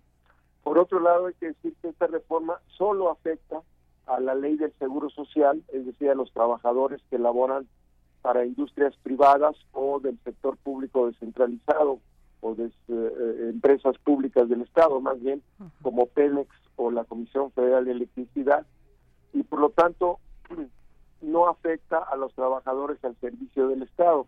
La ley del ISTE, que no fue producto de la presidencia de Calderón, de, de Cedillo, sino de Calderón, pues no ha sido reformada y solo se ha beneficiado por la disminución de las comisiones que cobra en este caso la, la FOE del ISTE. Entonces aquí en este es una situación distinta a la, a la, a la del resto de los trabajadores, son mucho menos, por supuesto, porque son solo los trabajadores del sector público, y aquí la tasa de reemplazo es un poco más alta, pero el problema es que su actualización eh, eh, está sujeta al índice nacional de precios al consumidor, lo que ha desatado se paga en NUMAS o se calcule en NUMAS, y eso ha desatado varias protestas de los de los jubilados que piensan que se está perdiendo eh, el poder adquisitivo de su pensión y que desearían que aumentara el ritmo del salario mínimo, cosa que es muy complicado porque eso significaría un cambio mayor en la ley, sobre todo mayores desembolsos del sector público. Entonces aquí también hay problemas eh, porque muchas personas no alcanzan a cubrir las semanas de cotización y muchas personas también este, tienen problemas para cumplir con los requisitos que manda la ley del ISTE y no tienen suficiente ahorro en su cuenta individual para jubilarse. Entonces, este es otro caso, pero también requiere una reforma. El presidente al principio, el, eh, cuando estuvo en Río Blanco, no precisó qué tipo de trabajadores o qué tipo de reforma, si la ley del ISTE o la ley del seguro se iba a modificar. Después dijo que las dos. Entonces aquí tenemos que esperar también al 5 de febrero para ver si son las dos, la ley del ISTE y la ley del seguro, y cómo va a cambiar la ley del ISTE y la ley del seguro. En el caso de la ley del ISTE tendría que haber necesariamente mayores aportaciones del gobierno, así lo ha dicho el presidente, pero no sabemos cuánto que necesite, cuánto está pensando aportar más a las pensiones del ISTE eh, el presidente, porque ya el, el presupuesto está muy presionado. Eh, este año tenemos un déficit público más alto que en los años pasados y no se ve de dónde va a sacar dinero el, eh, el presupuesto, de dónde va a ampliarse el presupuesto o cómo se va a ampliar para aportar más dinero a las pensiones tanto del ISTE como del Seguro Social. Entonces, yo diría que es el problema principal, ver cuánto más va a aportar el gobierno, tanto a, las pensiones del ISTE como del eh, Seguro Social, y cómo le va a hacer o cómo van a hacer para eh, eh, ampliar estas contribuciones con un presupuesto ya muy presionado por el déficit que tenemos hoy y por el peso de la deuda interna y externa que se tiene que pagar este año. El otro problema es hacer una reforma que necesariamente va a tener impacto para el próximo sexenio, en un momento en que el sexenio está terminando. Entonces, pues, esto es delicado porque deja una herencia al próximo sexenio, tanto en materia de pensiones como en materia de salario mínimo. En materia de salario mínimo no hay tanto problema porque la ley federal del trabajo ya mandata que los aumentos al mínimo serán superiores a la inflación. Entonces, ahí si solo se trata de pasar el texto de la ley al texto de la Constitución, pues parecía que no hay no hay mayor problema, es simplemente una medida pues política que no tiene mayores efectos.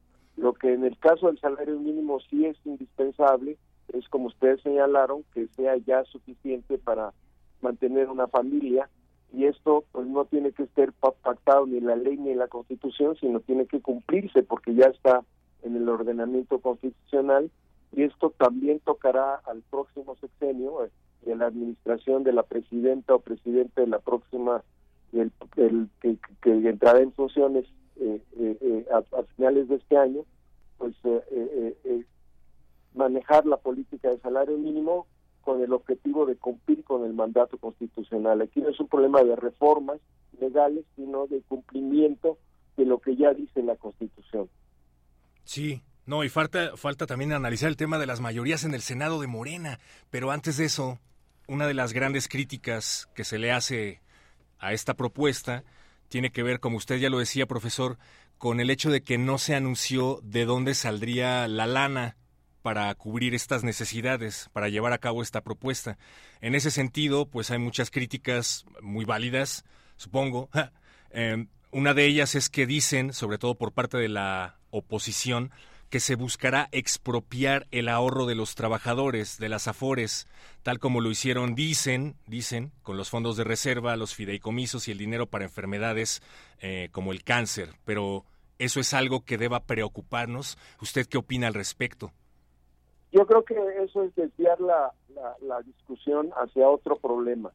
Es decir, eh, eh, la, la discusión eh, puede darse en dos sentidos. Uno, si hay reformas con el sistema, manteniendo el sistema privatizado de pensiones, o si la reforma va a transformar el sistema privado de pensiones en un sistema con la administración pública y con y de reparto, como se llama, es decir, no con cuentas individuales, sino con una cuenta común eh, eh, en donde todas las contribuciones de los trabajadores y los patrones del gobierno se meten a una sola bolsa y se reparten proporcionalmente según distintos criterios, que puede ser el salario, que puede ser este, las semanas de cotización, la edad, etcétera.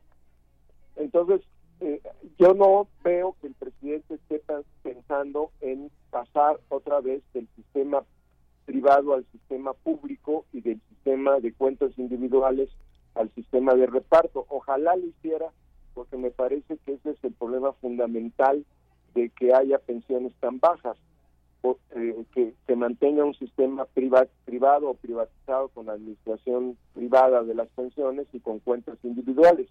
Además hay que decir que volver al sistema público de reparto es una recomendación de la Organización Internacional del Trabajo y que muchos países ya lo hicieron. Esto no se trata de confiscar nada, se trata de simplemente cambiar el sistema de administración. Eh, Pero claro, la oposición, no sé, supongo que del PAN, eh, está hablando de expropiación porque se trataría de reemplazar o de eh, eh, eh, dejar que ya no sean solo las administraciones, administradoras privadas, las AFORES, las que administren el ahorro de los trabajadores, sino ahora también el sector público, como ya lo hace en el caso del ISTE con la pensión ISTE, aunque con cuentas privadas, aunque con cuentas individuales, perdón. Entonces, este es el problema. Yo creo que está en el fondo. En el caso de Chile, por ejemplo, se está discutiendo actualmente la posibilidad de crear un pilar, como ellos dicen, o como se dice, un pilar público de reparto junto con el pilar privado de cuentas individuales, que convivan los dos sistemas para que pues se vea cuál rinde mejor efecto y sobre todo favorecer a los trabajadores de menores salarios que son los más afectados con el sistema privado de cuentas individuales. Eh, con un sistema público de reparto se entiende que los salarios menores van a recibir mejores pensiones que con el privado de cuentas individuales.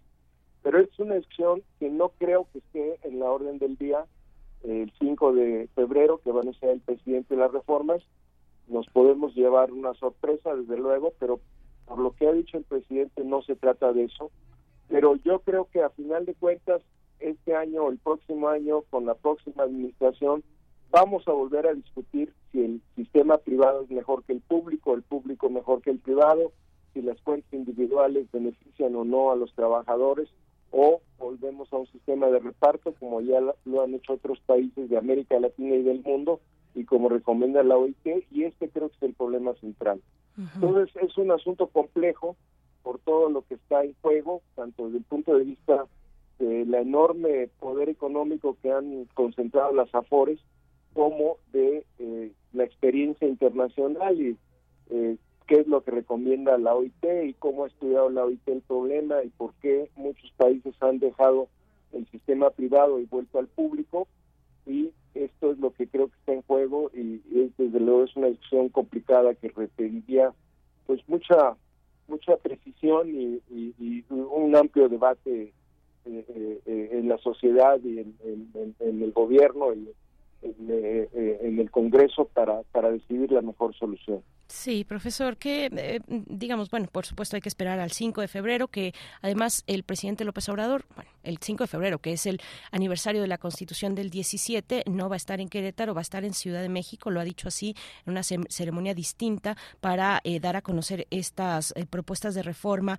eh, que es bueno un tema ahí también simbólico, tal vez en lo político en sí mismo, eh, pero de lo que sí ha dicho, de lo que sí ha dicho es podemos eh, pensar deducir que eh, no van a desaparecer las afores, las afores, las instituciones privadas, digamos, sino que eh, el gobierno sería estaría administrando, digamos, podríamos empezar a, a- pensar que por ahí va la cuestión, eso por un lado, y por otro, el tema de pensiones al 100%, ¿eso es una meta viable? Eh, eh, ¿cómo- co- eh, no hay un país, otro país en el mundo que tenga un sistema de pensiones al 100% del salario, del último salario del trabajador, pero qué, digamos, qué ejemplos similares a México con los que nos podemos comparar tenemos, tenemos para, para aprender de, de esas otras experiencias.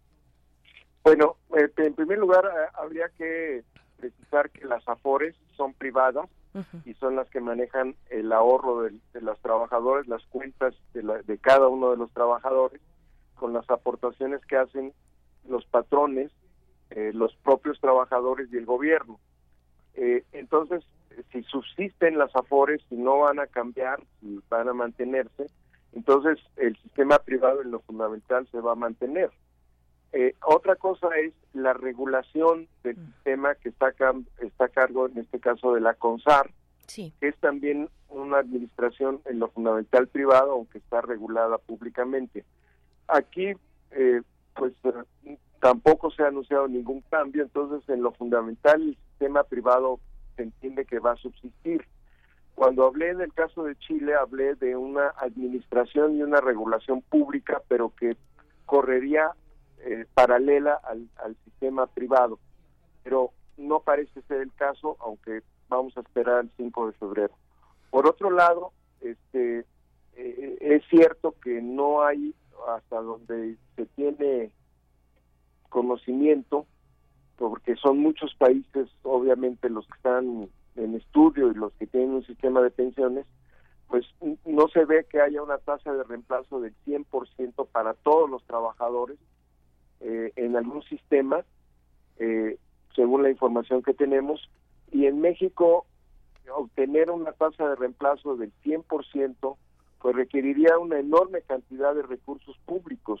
Y este es otra vez el problema que estamos discutiendo.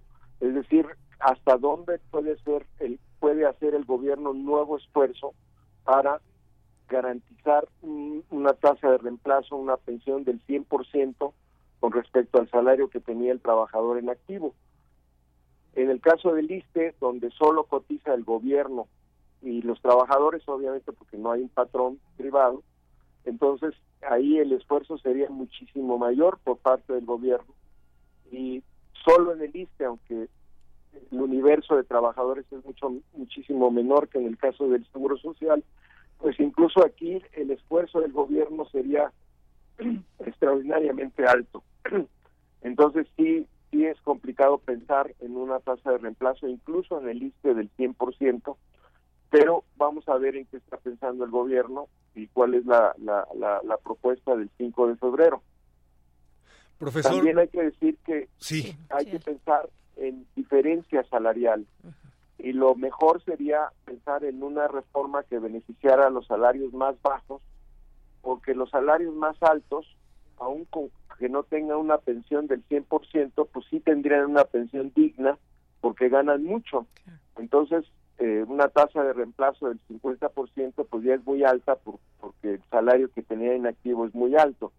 Entonces hay que pensar no en todos los salarios y en todos los casos, sino sobre todo en los salarios de uno o dos salarios mínimos diarios o tres máximo para esperar que esa reforma los beneficie con una tasa de reemplazo que si no es del 100 sí llegara muy cercano al 100%, pero insisto, esto incluso este caso requeriría pues más dinero por parte del gobierno.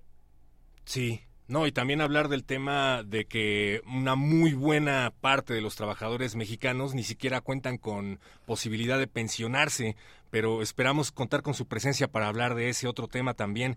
Por ahora me gustaría conocer su opinión acerca de que, antes de que nos vayamos, acerca de las posibilidades de que esto se apruebe, eh, tomando en cuenta que no necesariamente existen las mayorías calificadas en el Senado por parte de, Morena y muchos también dicen que esta es una opción inviable en el sentido de que no hay suficientes eh, votos o que no habrá suficientes votos. Es decir, ¿qué posibilidades hay de que los eh, senadores y diputados que se aprueban pensiones millonarias cada año nos aprueben a los trabajadores una pensión digna? Sí, bueno, aquí hay otra vez dos problemas. Uno, no creo que se necesiten reformas constitucionales. Si el presidente piensa en una reforma constitucional, sí está muy, muy complicado que se apruebe por la falta de, de mayoría del de los partidos que apoyan al presidente, de, los dos de las dos terceras partes que se requieren.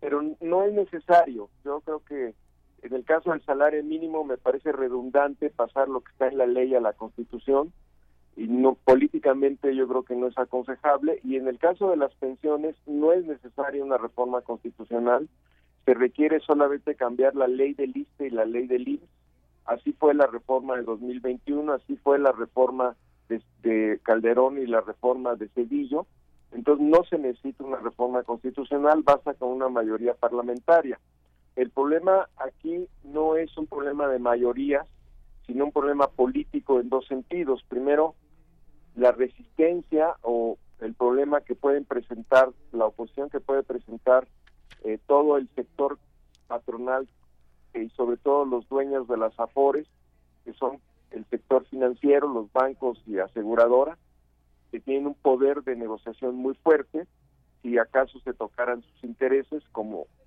podría ser el caso, pero no lo sabemos. Segundo, el problema de heredar a una nueva administración esta reforma, eh, que yo creo que es un asunto políticamente delicado. Y tercero, el problema, como ya dije, del gasto que también se heredaría a, los a la próxima administración, porque la próxima administración con esta nueva carga que dejaría la reforma, y estamos pensando que se trata de mayor aportación del gobierno, pues también requeriría un ajuste para saber dónde va a salir el dinero para esta nueva reforma. La única salida entonces sería una reforma fiscal, aumentar los recursos fiscales del gobierno y esto también es delicado pensar que será la herencia para la próxima administración. Yo creo que con o sin reforma al, sistema de pensiones es indispensable una reforma fiscal por los gastos que ya se arrastran. Entonces, al aumentarle otro gasto o otra partida extra por la reforma, una nueva reforma al sistema de pensiones, pues me parece muy complicado.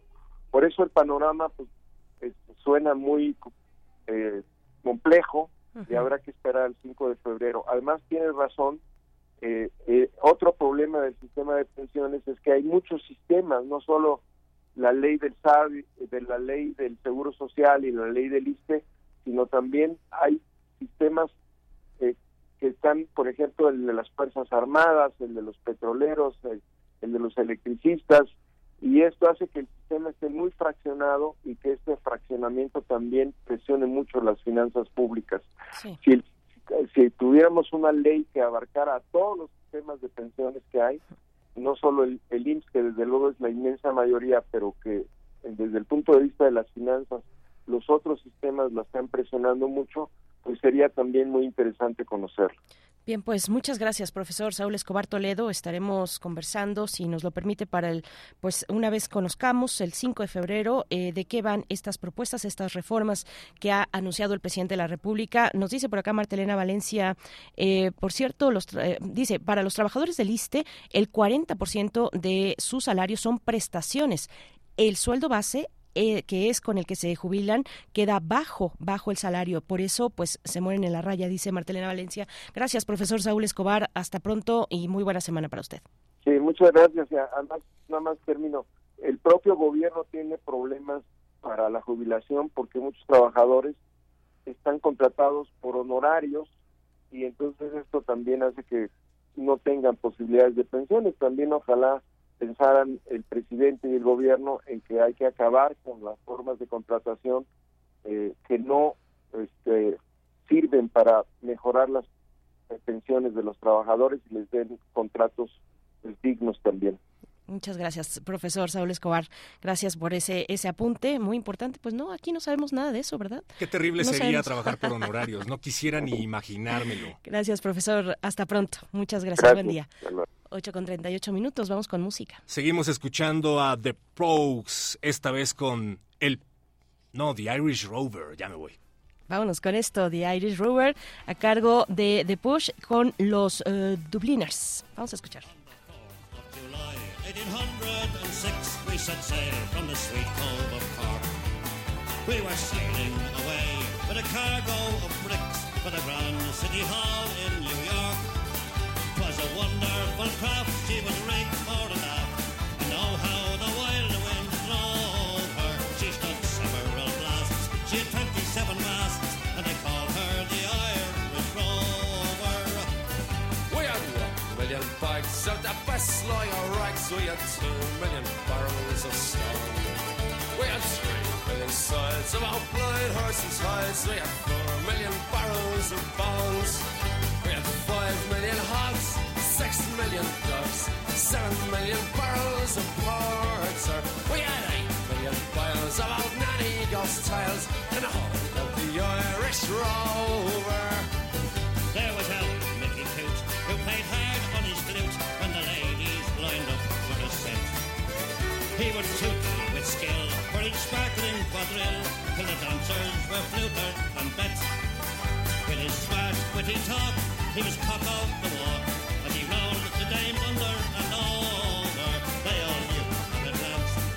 Gotham.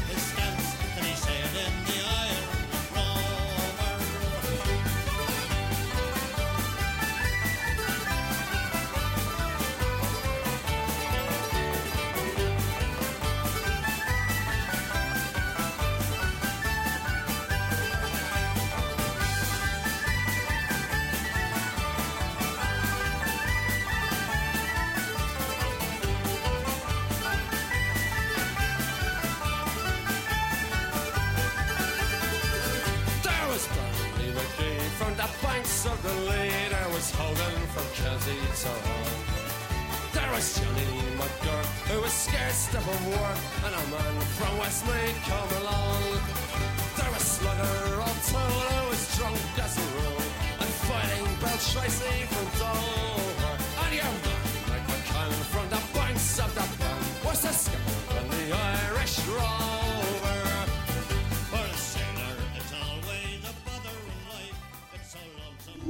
Primer movimiento. Hacemos comunidad con tus postales sonoras. Envíalas a primermovimientounam.gmail.com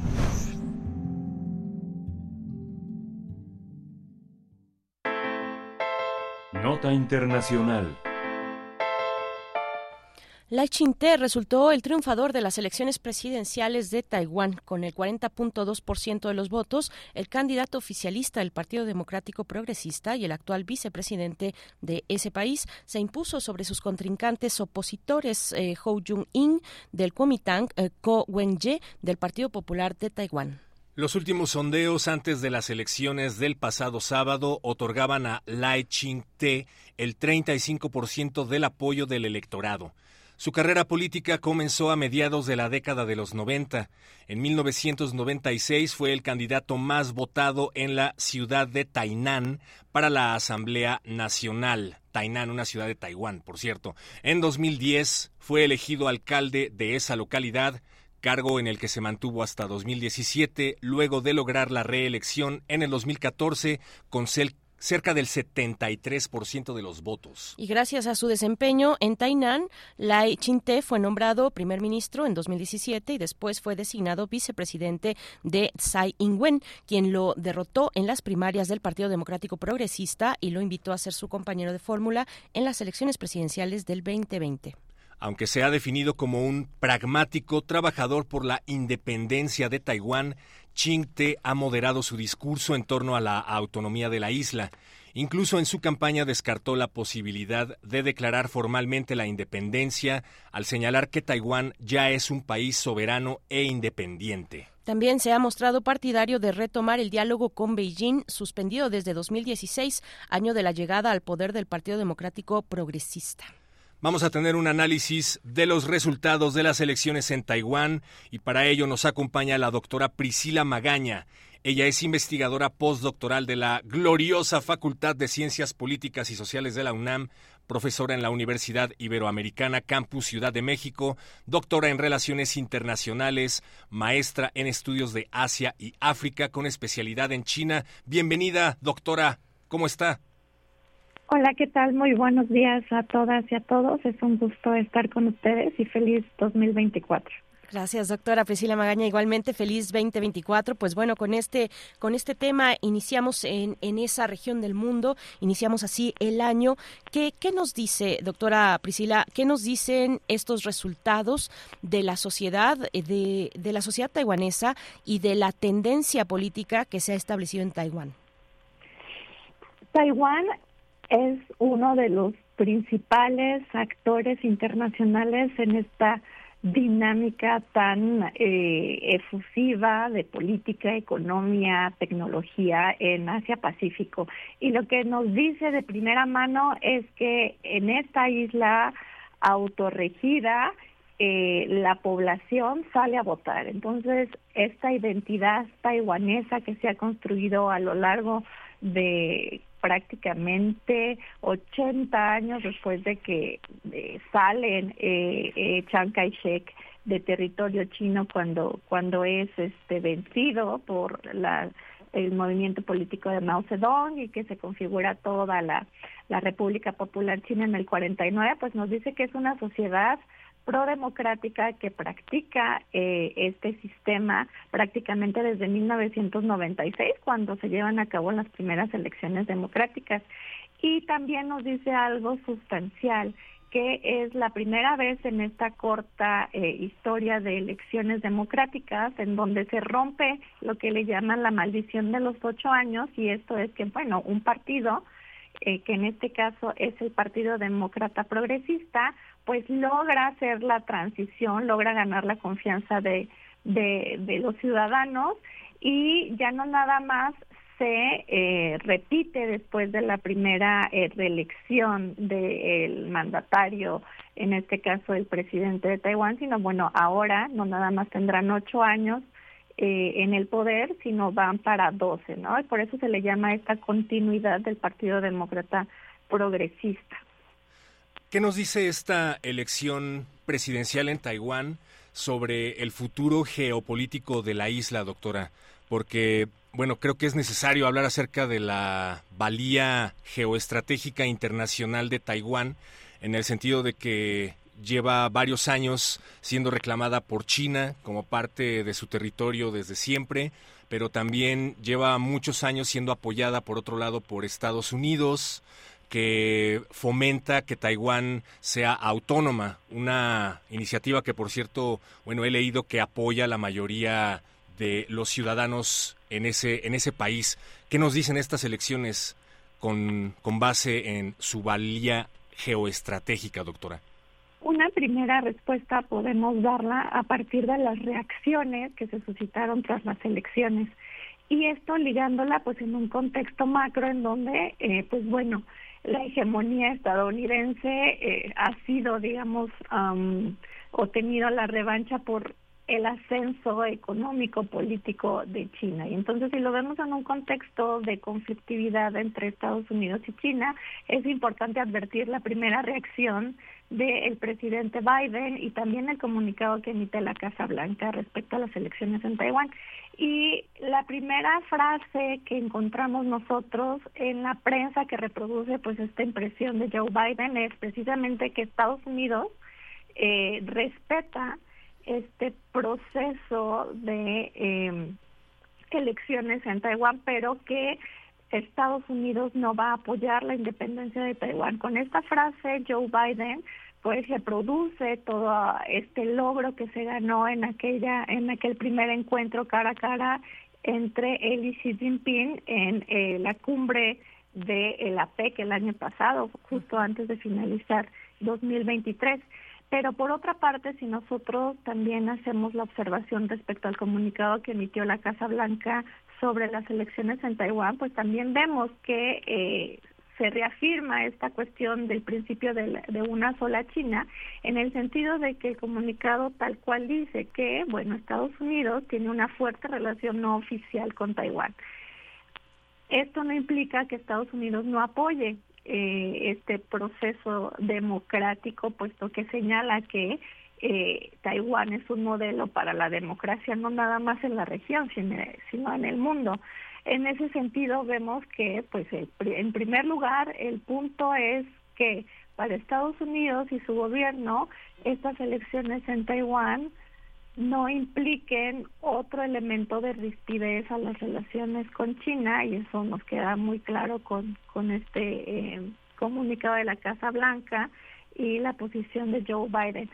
Y esto también es importante avistarlo pues en términos de largo plazo, puesto que para China eh, 2050 será un año portentoso porque es el año que se ha proyectado desde 1949 para eh, que se consolide como un gran país que llaman eh, un, un, socialismo moderno. Y esto implica precisamente resolver la cuestión de la unificación con Taiwán, puesto que pues esta cuestión sí ha amedrentado la soberanía china y será un elemento sumamente importante si es que eh, China quiere realmente llegar a ser ese ese gran eh, país eh, que, que está proyectado para pues prácticamente poco menos de o poco más de un cuarto de siglo.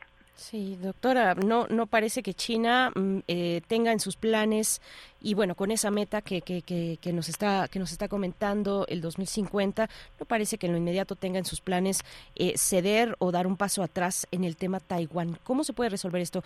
El, el candidato ganador, eh, Chinte, eh, lo decíamos en la introducción, ha dicho que descarta la necesidad o la posibilidad de declarar formalmente la independencia de Taiwán.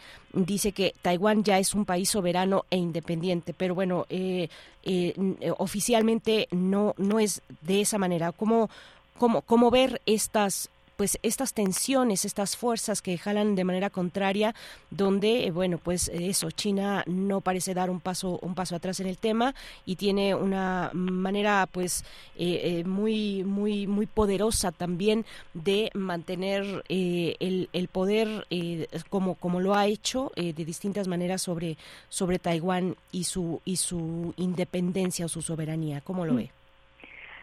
Hasta el día de hoy, hasta 2023, mejor dicho, más o menos abril 2023, prácticamente solo 13 países en el mundo reconocen a Taiwán como un Estado soberano. Lo, la mayoría de esos países, prácticamente la mitad, aproximadamente siete países, entre ellos Paraguay, Haití, Guatemala, Belice, están en América Latina y sobre todo en el Caribe. Mientras haya un país que reconozca eh, que Taiwán es un Estado soberano, pues entonces sí habrá más elementos para que entre la comunidad internacional se pueda argumentar que hay un régimen autónomo eh, en Taiwán, porque sabemos como en el caso de México, que las relaciones con China se rigen bajo el principio de una sola China, en donde ante el sistema de Naciones Unidas se reconoce que pues esta es la única comunidad política que pues rige el territorio no solamente eh, eh, continental, sino también de la isla.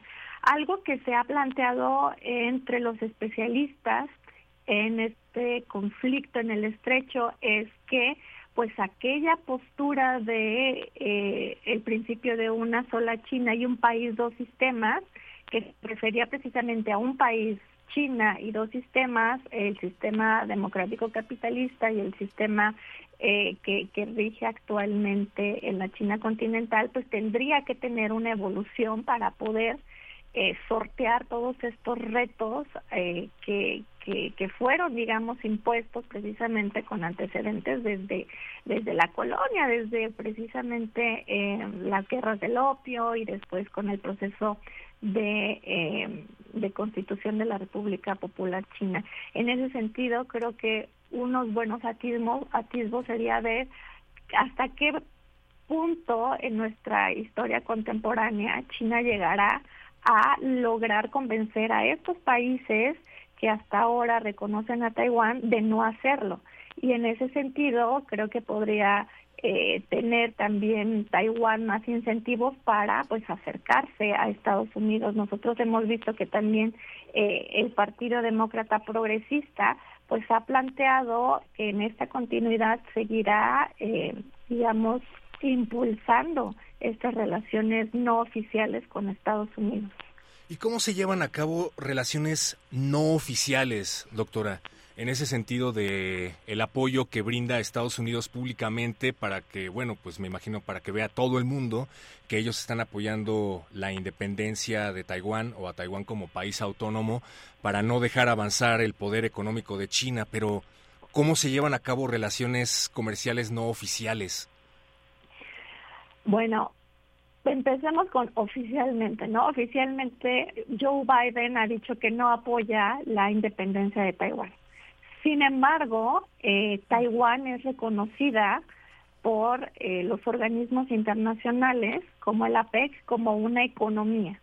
En ese sentido, es un actor internacional que eh, tiene, digamos, voz y voto en ciertas organizaciones internacionales. En tanto haya eh, acciones o intercambios, diálogos en materia de economía, cultura, eh, se puede considerar a Taiwán como un actor que tenga relaciones no oficiales con el mundo, no nada más con Estados Unidos.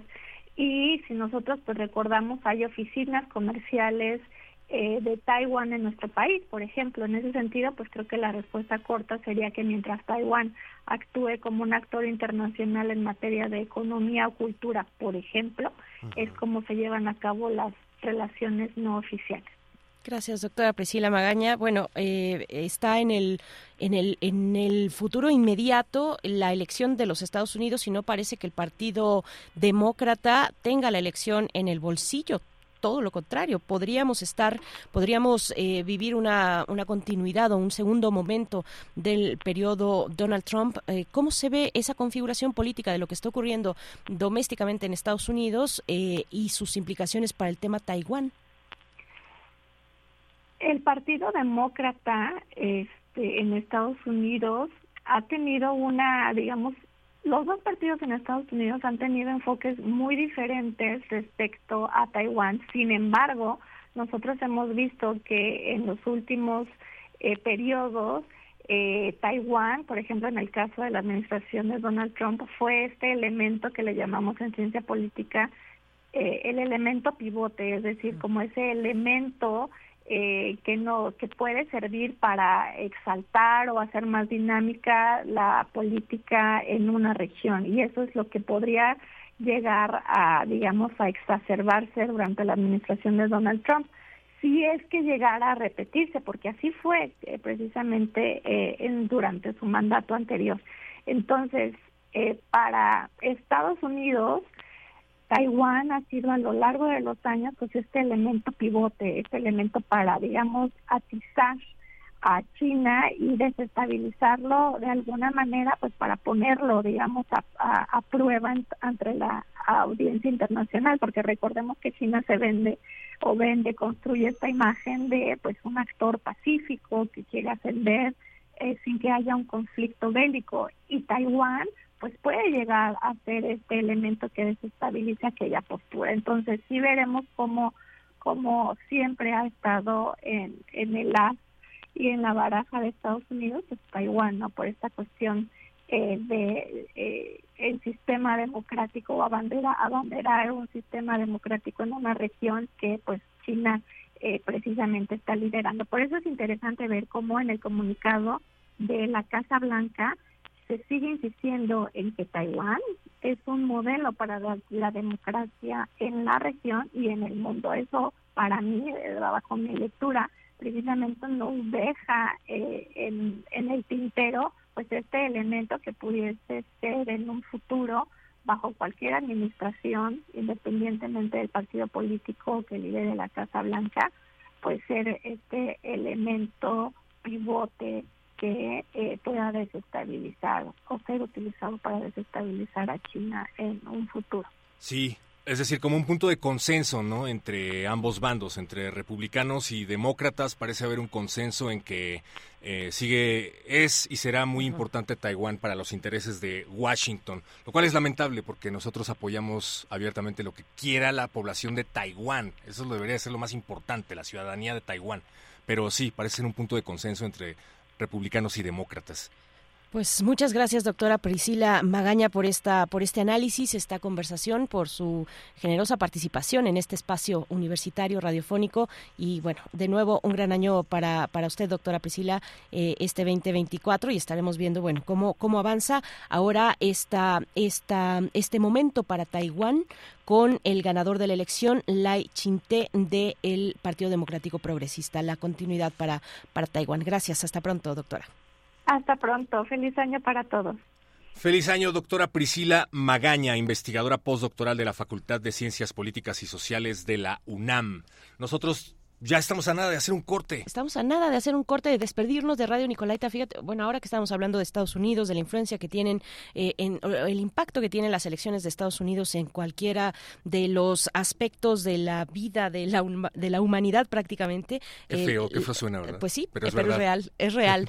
Eh, y más vale, y, voy a, voy a, en la semana pasada estaba leyendo a Cepeda Patterson, a este periodista mexicano en Milenio, en su columna semanal de Milenio, y decía, bueno, que no nos ya Donald Trump nos tomó por sorpresa una vez en 2015. No nos puede volver a pasar. No nos podemos llamar a sorprendidos una segunda ocasión con lo que está pasando y sí se está moviendo de manera muy fuerte en los Estados Unidos esta posibilidad de que sea el Partido Republicano con Donald Trump a la cabeza quien lidere la elección presidencial de ese gran país, eh, de ese poderoso país. Bueno, ahí lo vamos a dejar, 8 con 59 minutos, vamos al corte. Gracias Radio Nicolaita, volvemos en un momento. Encuentra la música de primer movimiento día a día en el Spotify de Radio UNAM y agréganos a tus favoritos.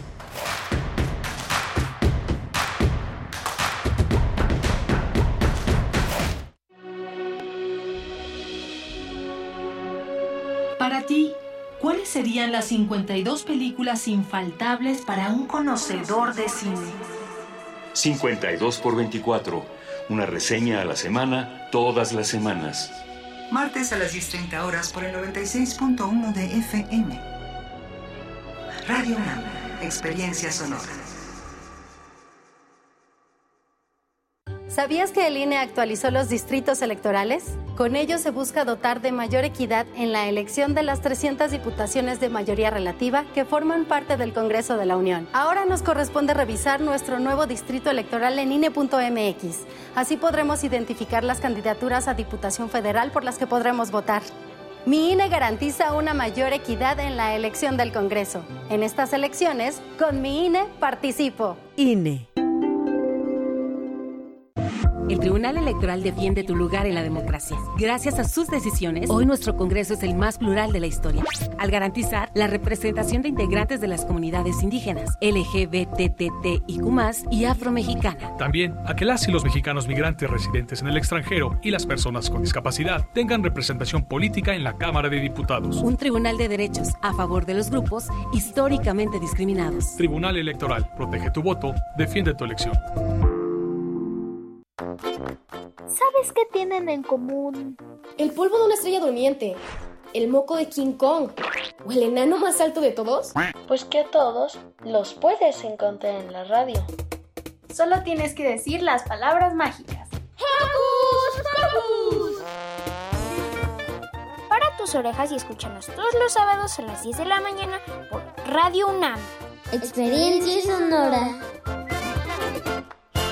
Cuando construimos una red de carreteras única en América Latina, no pensamos en el partido, pensamos en que pudieras llegar a tiempo para abrazar a tu familia. Cuando en el PRI creamos los programas de apoyo a nuestros paisanos, no pensamos en el partido, pensamos en que los tuyos se pudieran reunir cada Navidad. Y cuando conectamos a todo México, no pensamos en el partido, pensamos en que el mejor regalo sería tu felicidad. No somos perfectos, pero los priistas damos resultados y sabemos gobernar. Propaganda dirigida a militantes y simpatizantes del PRI. Habla Claudia Sheinbaum. Ahora les cuento 10 de las acciones con las que transformamos la movilidad en la ciudad. Dos cablebuses, 442 trolebuses nuevos, modernización del tren ligero, el trolebús elevado, 33 kilómetros de metrobús con una línea eléctrica, nueva línea 1 del metro, 253 kilómetros de ciclovía, 2.632 microbuses chatarrizados, 424 autobuses nuevos, una sola tarjeta de movilidad integrada. Se puede con honestidad, resultados y amor al pueblo. Claudia Sheinbaum, presidenta, precandidata única de Morena. Mensaje dirigido a militantes, simpatizantes y Consejo Nacional de Morena. Informar es más que repetir. Es necesario analizar los sucesos. Prisma RU. Los perfiles del acontecer universitario de México y el mundo. Lunes a viernes a las 13 horas por el 96.1 de FM. Radio UNAM. Experiencia sonora. Habla Xochil Gálvez. No tengas miedo, no estás solo, no estás sola. Hay alguien cerca de ti que siente como tú, que vive como tú, que quiere como tú, alguien dispuesta a acompañarte para que seas feliz, para que tengas paz, para que recuperes toda la libertad que te mereces.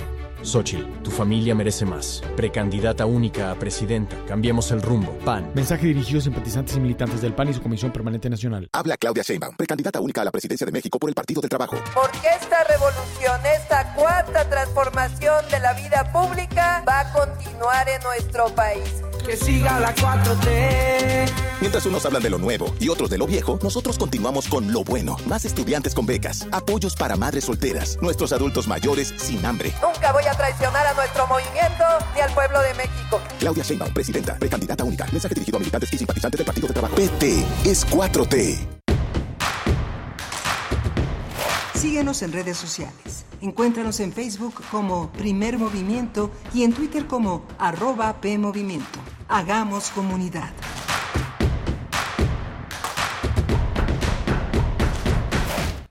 9 con cuatro minutos, ya estamos de vuelta luego de este corte breve en Radio UNAM, primer movimiento en vivo, radio pública y universitaria en el 96.1 de la frecuencia modulada y 860 de amplitud modulada. Estamos ya a mediados de este mes, a mitad del mes del primer mes del 2024, así rápidamente vamos, eh, rápido pero con paso seguro también al mismo tiempo. Eh, estamos con ustedes hasta las 10 de la mañana con Rodrigo Aguilar en la producción ejecutiva del otro lado del cristal, Violeta Berber en la asistencia de producción. Hoy está estrenando el espacio de la, eh, del, apoyo que viene del Servicio Social eh, Eduardo Castro de la Facultad de Ciencias Políticas. Lo conocimos hoy, esta mañana, muy tempranito, se presentó y dijo, hola, pues soy Eduardo y vengo a chambear con ustedes. Y está aquí, del otro lado. Eduardo. Bienvenido, Eduardo. Y si eres de la Facultad de Ciencias Políticas y Sociales, eh, te llevaste una dona de regalo acabando el programa. Bueno, pues ojalá nos trataran bien así a todos, ¿verdad? Sí, ojalá todos nos dieran dona. Y, llegas en la mañana, te dan una donita, un cafecito. Eduardo, muchas gracias por estar aquí. Eh, y también eh, a eh, Andrés Ramírez en la producción, en, en los controles técnicos, a cargo de la consola de la cabina de FM.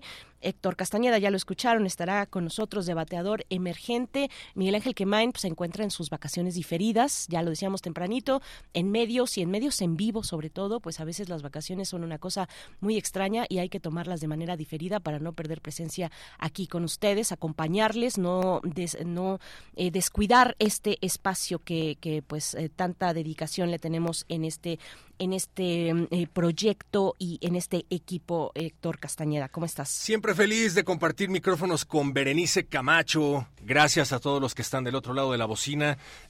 Queda, queda repetir las redes para que se pongan en contacto con todos nosotros y podamos generar comunidad, diálogo. Eso es muy importante porque para eso son los medios eh, públicos, para eso son los medios culturales que se pagan de los impuestos de todos los mexicanos, para informar, para cuestionar a la autoridad con toda la objetividad, siempre. Estamos en X, antes Twitter, P Movimiento, todas las redes sociales de Radio UNAM, arroben a primer movimiento, en donde los estamos leyendo. Y poesía necesaria, Viene la poesía necesaria. La legendaria sección de primer movimiento, poesía necesaria, veré. Muy necesaria, muy necesaria la poesía. ¿Cómo les ha ido a ustedes con sus lecturas? Yo insisto en ello. Pues bueno, es que es un lugar, es un lugar maravilloso, la lectura. La lectura y la lectura de la poesía también. Ese además es un lugar extraño.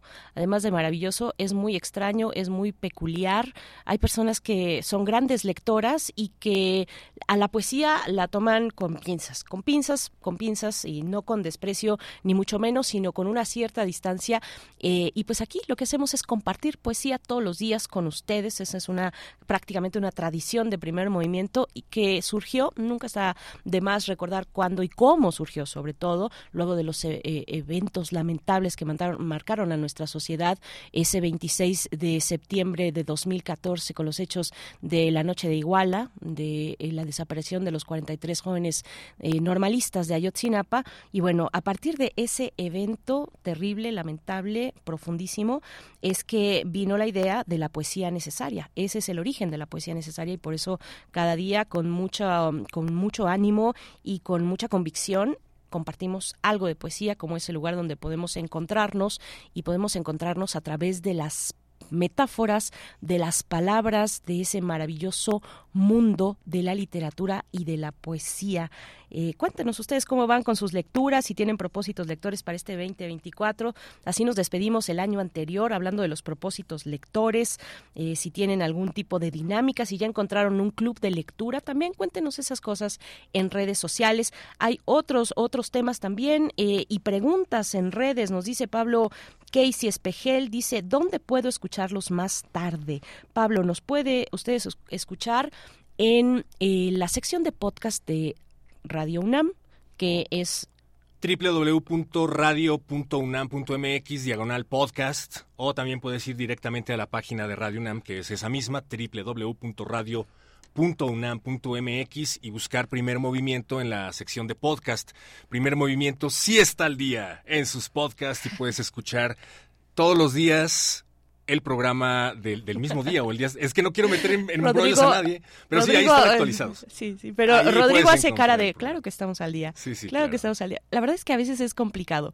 Es complicado porque es toda una cadena, no es automático, no es inmediato, porque ustedes saben además que esta institución, eh, a través de su radiodifusora, tiene una fonoteca donde hay que enviar los materiales. Así es que, bueno, además de, digamos, no es tan inmediato como en cualquier otro medio de comunicación. Por aquí, aquí pasan por varios filtros, por varias etapas. Una de ellas es muy importante, la fonoteca Alejandro Gómez Arias de la de Radio UNAM, y ahí se tiene que, eh, digamos, se tiene que clasificar a cabalidad cada uno de los materiales que se transmiten en estos micrófonos y en los de AM también, eh, perro. Pero ahí. Saludos a Yolanda Medina, que es la jefa, jefa, de la fonoteca de Radio UNAM y a quien queremos mucho. Pasa todo, todo a través de su oído crítico y créanme que es un oído entrenado para la radio. Totalmente, totalmente. El trabajo que hace Yola Medina, jefa de fonoteca, es la cancerbera, es la, es la guardiana sí. de la fonoteca, de la memoria sonora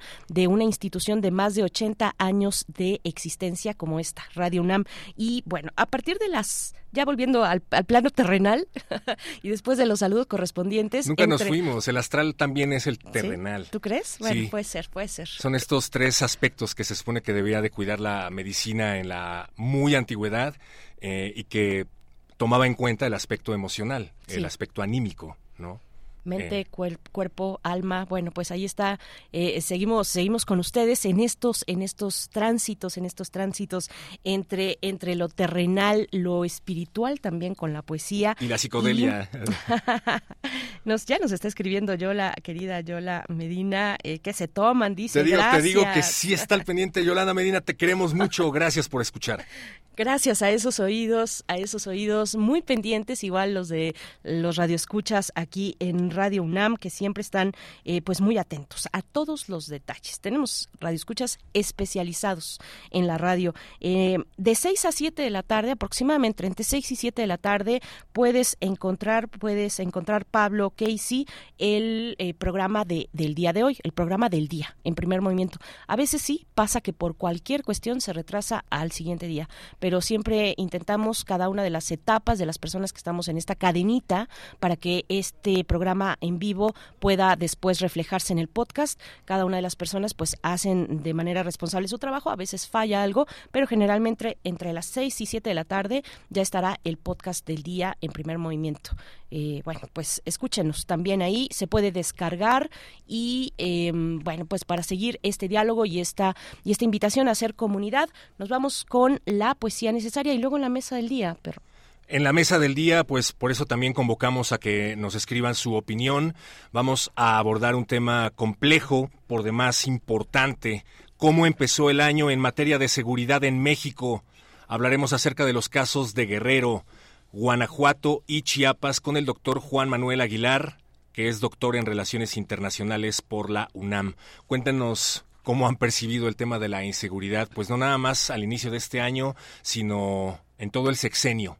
Sí, ¿no? una de las materias eh, pues pendientes en varios aspectos de este de este gobierno, bueno, pues porque la la además el fenómeno de la inseguridad en México es eso, un fenómeno social que no surgió ayer, no surgió en este sexenio, ni siquiera en el pasado, eh, tiene tiene una larga data y bueno, eh, con muchos elementos a considerar. Ah, pues está, está complicado. Vamos a hablar, de hecho, de tres estados, del estado de Guerrero, del estado de Guanajuato y también de Chiapas, que iniciaron este 2024 con mmm, lamentables actos de violencia con uh, actos muy alarmantes también. Pero nos vamos a ir después al cierre. Vamos a tener a la doctora Clementina Equigua, bióloga, doctora en ciencias, divulgadora científica de nuestra universidad, para hablar de la pereza de los perezosos en la sección de Biosfera en Equilibrio para cerrar este lunes mitad de mes. Vamos con la poesía necesaria. Es hora de poesía necesaria. Bien, pues en este 2024 se celebran, se celebrarán en agosto los 120 años del nacimiento del escritor mexicano Salvador Novo y además Recién el sábado pasado, el 13 de enero, se conmemoró medio siglo de su fallecimiento en Ciudad de México. Eh, Salvador Novo, bueno, pues qué decir de Salvador Novo, eh, integrante de este gran, este grupo, este grupo eh, tan conocido e importante, relevante para las letras de la primera mitad del siglo pasado, los contemporáneos. fue también una figura destacada para el teatro en México. Fundó junto con Villaurrutia el Teatro Experimental Ulises en el año del 27. Eh, también fue fundador del Teatro de la Capilla en 53. Eh, Novo además em, afirmó su homosexualidad en épocas donde la afirmación despiadada del machismo, así decía Monsiváis, pues eh, era rampante. Y lo hizo así, de esa manera valiente, eh, Salvador Novo a través, a través de su literatura. Lo que viene a continuación se titula Breve Romance de Ausencia, un poema de Salvador Novo en su aniversario luctuoso de medio siglo. Vamos con él. Único amor ya tan mío que va sazonando el tiempo. Qué bien nos sabe la ausencia cuando nos estorba el cuerpo. Mis manos te han olvidado, pero mis ojos te vieron, y cuando es amargo el mundo, para mirarte, lo cierro. No quiero encontrarte nunca, que estás conmigo y no quiero que despedace tu vida lo que fabrica mi sueño. Como un día me la diste, viva tu imagen poseo, que a diario lava mis ojos. Otro se fue, que no tú, amor que clama el silencio, si mis brazos y tu boca con la palabra partieron. Otro es este, que no yo, mudo, conforme y eterno, como este amor ya tan mío, que irá conmigo muriendo.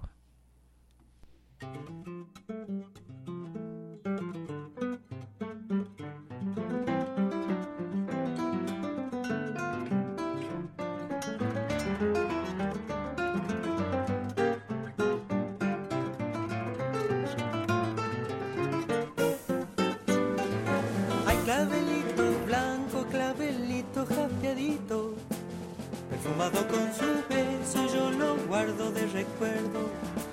De las horas que pasan, sos el único testigo. Perfumado con su beso, yo lo guardo de recuerdo. Ay, clavelito blanco, pureza de amor primero. Perfumado con su beso, yo lo guardo de recuerdo. Mi clavel se secó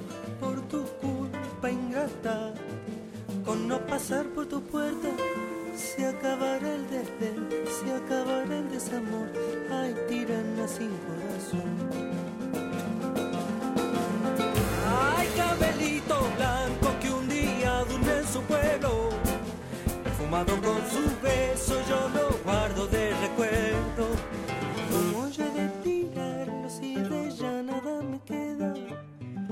Perfumado con su beso, yo lo guardo de recuerdo. Ya se irá deshojando bajo el martirio del tiempo. Perfumado con su beso, yo lo guardo de recuerdo. Mi clavel se secó por tu culpa ingrata y con no pasar por tu puerta.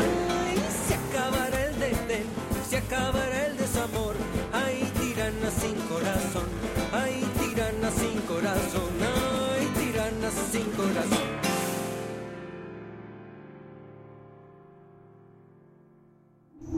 Primer movimiento.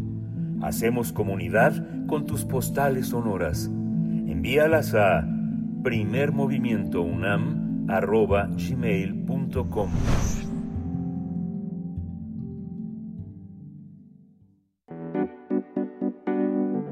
La mesa del día. Al término del 2023 se registró el secuestro de 14 personas en Taxco, en Guerrero, así como la masacre de 11 jóvenes que se encontraban en una posada en Salvatierra, en Guanajuato. De igual forma, en las primeras semanas del 2024 se registró una ola de violencia en el país, luego de que presuntos miembros de la familia michoacana asesinaran a 30 personas en Buenavista, municipio general de, del general Eliodoro Castillo, en Guerrero. No obstante, la Fiscalía del Estado aseguró que solo habían encontrado cinco cuerpos en la zona y ningún indicio de más personas lesionadas, desaparecidas o muertas.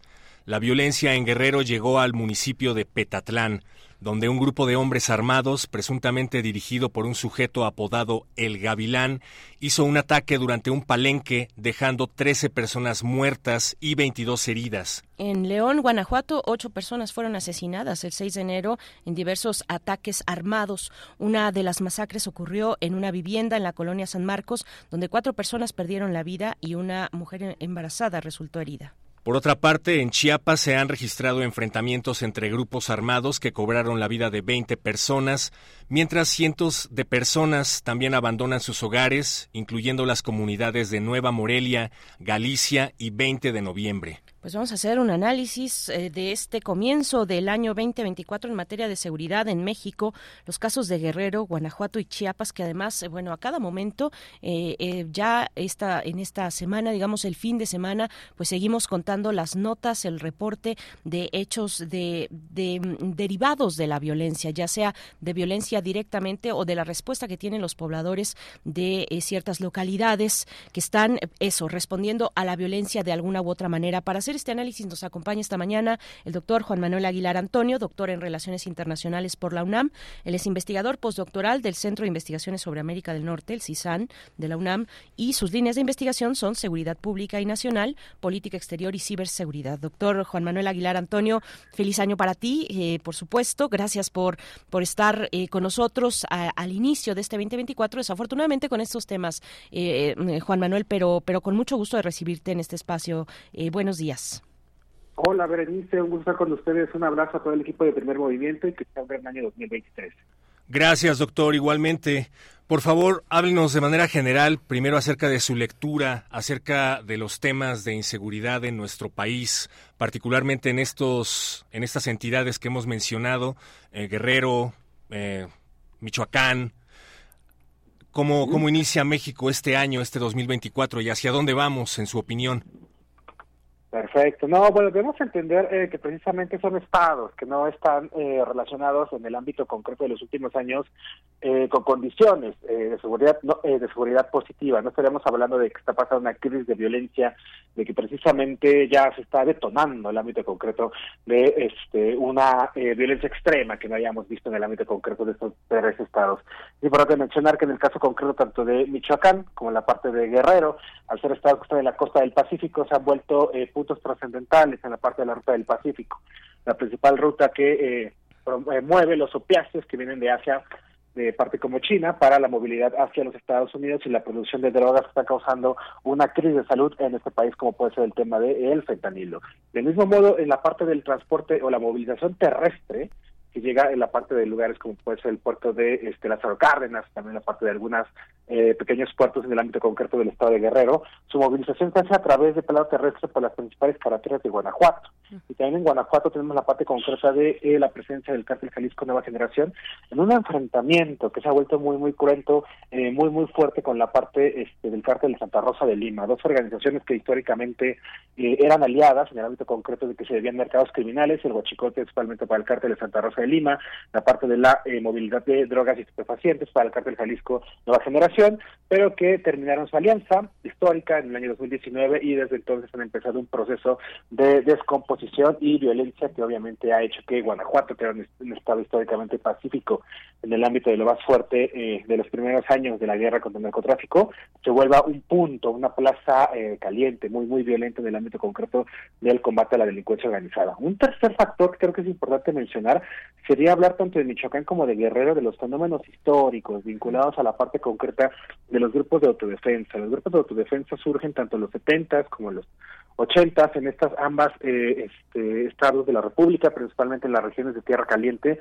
y se vuelven referentes de una eh, un nulo consolidación del nivel institucional de muchos gobiernos del nivel, del nivel municipal, principalmente en las zonas de tierra caliente, donde esta noción del imperio de la ley, esta noción del Estado de Derecho, pues obviamente se ve superado, se ve superado por las condiciones de violencia, por las condiciones de atención política, por la ausencia eh, de desarrollo económico, de oportunidades laborales, y vemos que empiezan a darse estos fenómenos donde hay disputa, disputa territorial y control de la violencia por diferentes actores, que pueden ser el crimen organizado, que pueden ser las autodefensas, y finalmente las autoridades de gobierno, ya sea en el ámbito municipal, estatal o federal, que están tratando de reconquistar los espacios que poco a poco fueron perdiendo en el ámbito por el debilitamiento del nivel institucional, tanto de la esfera municipal o estatal.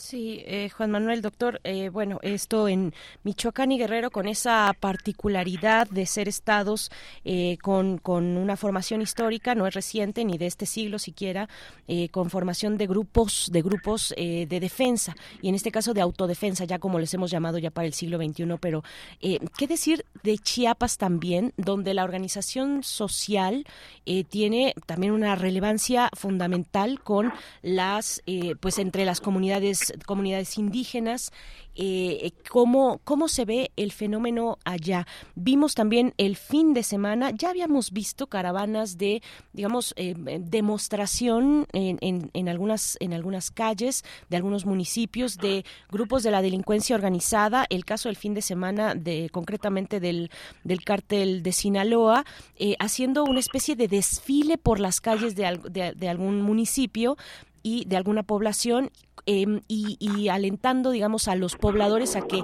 gritaran los apoyos, los vivas a, ese grupo de, la delincuencia en concreto. Lo que responde también la población en ese momento, este fin de semana, es eh, queremos vivir en paz. Es una demanda que le hace la población eh, de, de, de, ese, en este ejemplo que estoy poniendo del fin de semana, dicen los, poblador, los pobladores, empezaron a gritar, queremos paz. Le dicen así al cártel en este caso de, de Sinaloa. ¿Qué, ¿Qué decir de lo que se genera en un, en un estado tan complejo, además fronterizo, peculiar como lo es Chiapas?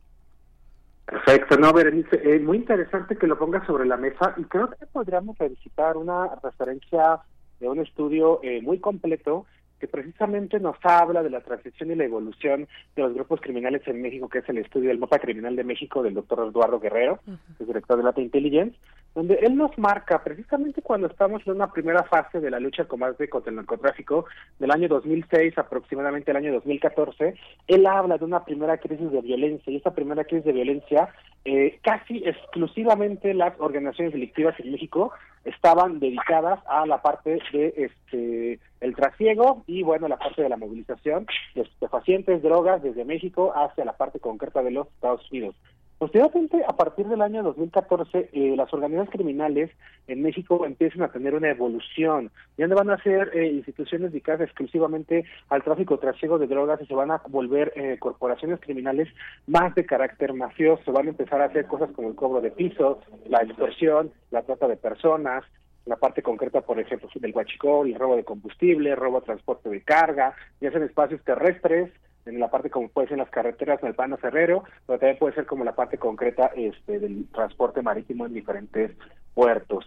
Esto creo que se interrelaciona con una dinámica precisamente de un aspecto eh, geopolítico trascendental va a jugar el estado de Chiapas. El estado de Chiapas comparte una de las fronteras más eh, amplias que tiene nuestro país con la parte de nuestros países vecinos del sur.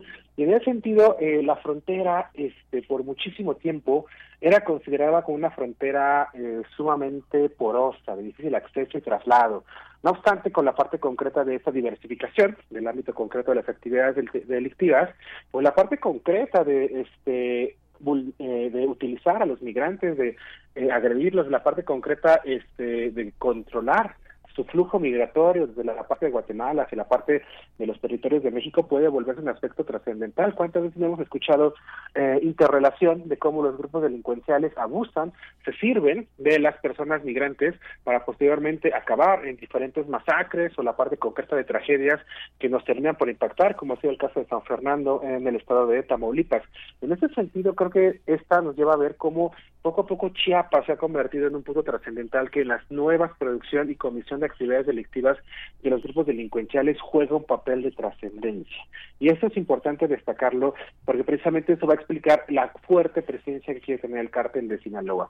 Y cuando llegamos a una comunidad donde hay fuertes carencias de desarrollo económico, donde hay ausencia de autoridad política, donde los preceptos del imperio de la ley y de la autoridad gubernamental no se cumplen, no se alcanzan por los diferentes actores de gobierno, Entonces, en ese sentido, es cuando la parte concreta de los grupos de la delincuencia organizada pueden entrar y empezar a permear, hacer una penetración cultural, hacer una penetración social dentro de estados como es este que vemos estas imágenes del día de ayer de San Cristóbal, de esa, este, desfilando con bombo y platillo por la parte concreta de todo lo que era este, la ciudad de San Cristóbal de las Casas. Esto, bueno, yo lo, yo tendría esta lectura eh, vinculada a la parte de este reflejo. Y bueno, creo que es importante destacar que precisamente esta presencia de los grupos, la delincuencia organizada, también están eh, revelando o haciendo surgir en Chiapas algo que no era tan precisamente en el ámbito concreto de este estado, que es la parte del surgimiento del grupo de autodefensa. El año pasado, por el mes de julio, vimos a la parte del surgimiento del machete, vimos la parte de esta organización que dicen que es un ejército civil de pueblo indígena que tomó el control de Panteló y que bueno que ha demostrado el ámbito concreto de que está preparado, de que está completamente armado para poder enfrentar a los grupos de la delincuencia organizada. Incluso eh, esto lo han hecho la parte de robar armamento de instituciones de cuarteles como la Guardia Nacional y pues nos refleja un proceso de descomposición y de reducción del Estado de Derecho en esta entidad. ¿Y, cuáles son nuestras posibilidades a futuro? Es decir, eh, vemos por un lado que se está reforzando de varias maneras al, al ejército, se le está dando poder, eh, me queda claro también que hay un montón de opiniones de las cuales se va a aprovechar mucha gente, sobre todo en tiempos electorales, pero no podemos negar que la violencia está ahí, los enfrentamientos están ahí eh, en muchas formas. Ya hablabas acerca de cobros de derecho de piso, ¿no? Eh, balaceras, levantones, pero a lo que voy es hay una voluntad de resolver esto porque cada vez que ocurre un hecho violento se desestima en la mañanera eh, se califica de hecho aislado y, bueno, de plano ya no se puede hablar con él, ¿no? Evaden las preguntas de muchas formas. ¿Tú qué piensas al respecto?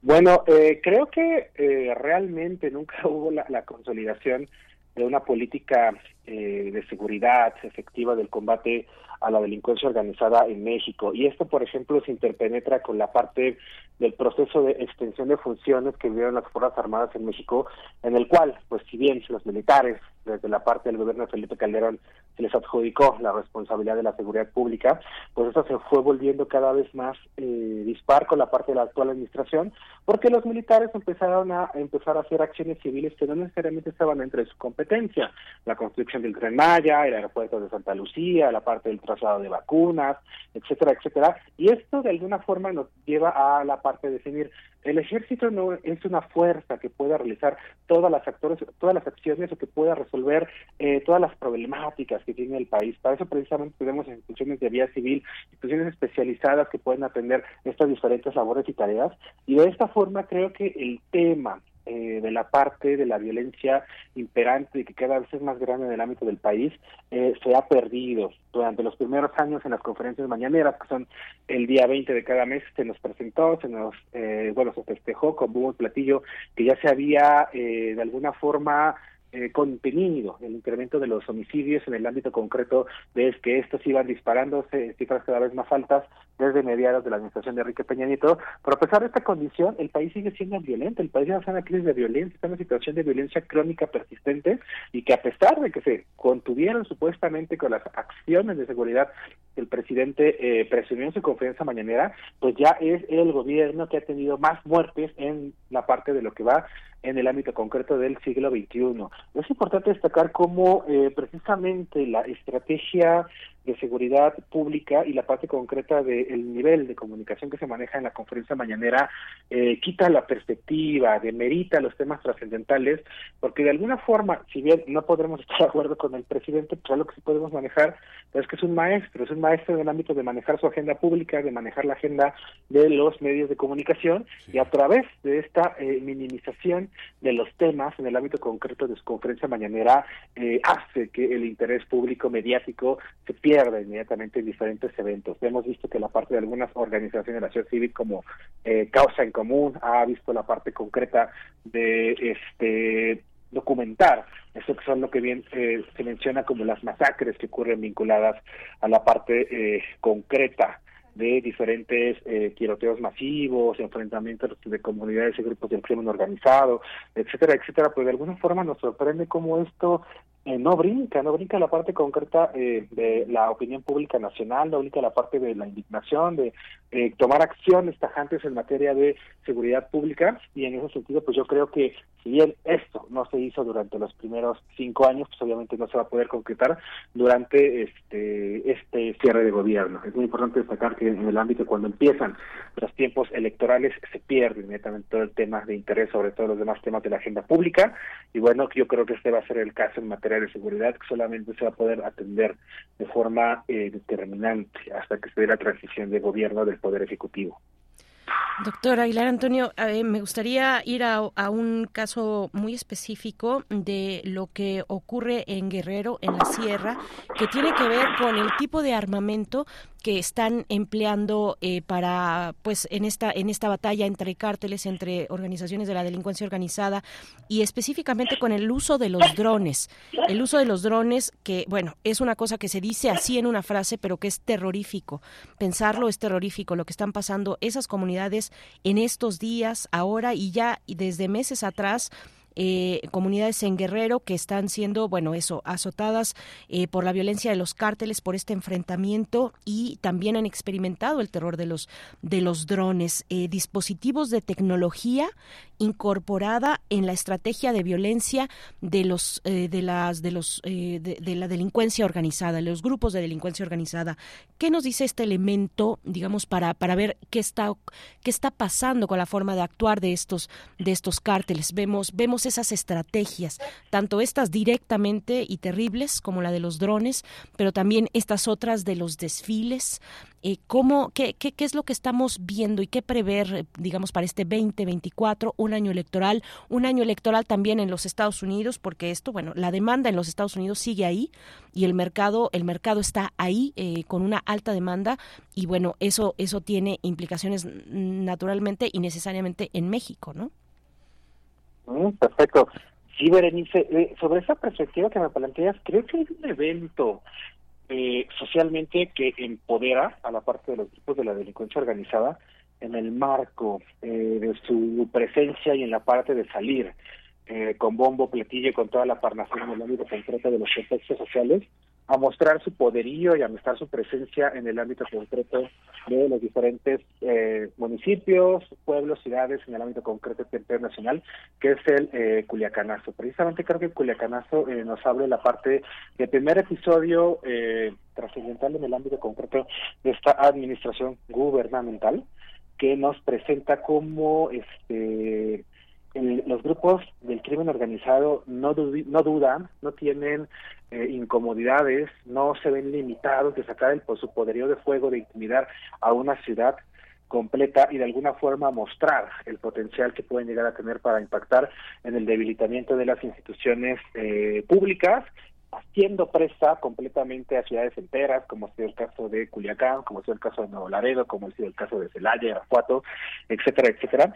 Eh, en el ámbito concreto de esta este, promoción de su poder de fuego y capacidad para este, suprimir el ámbito concreto del Estado. Esto pues creo que está muy muy interrelacionado precisamente con estas imágenes que vemos en el cual se demuestran cada vez más empoderados, cada vez más seguros de sí mismos y que de alguna forma eh, puede parecer un proceso irreversible o puede parecer pues un proceso sumamente de control en el ámbito concreto cómo nos vamos a hacer eh, regresar al ámbito concreto este de que no este promuevan esas prácticas de que no tengan esta interpenetración cultural en los diferentes espacios locales eh, nacionales.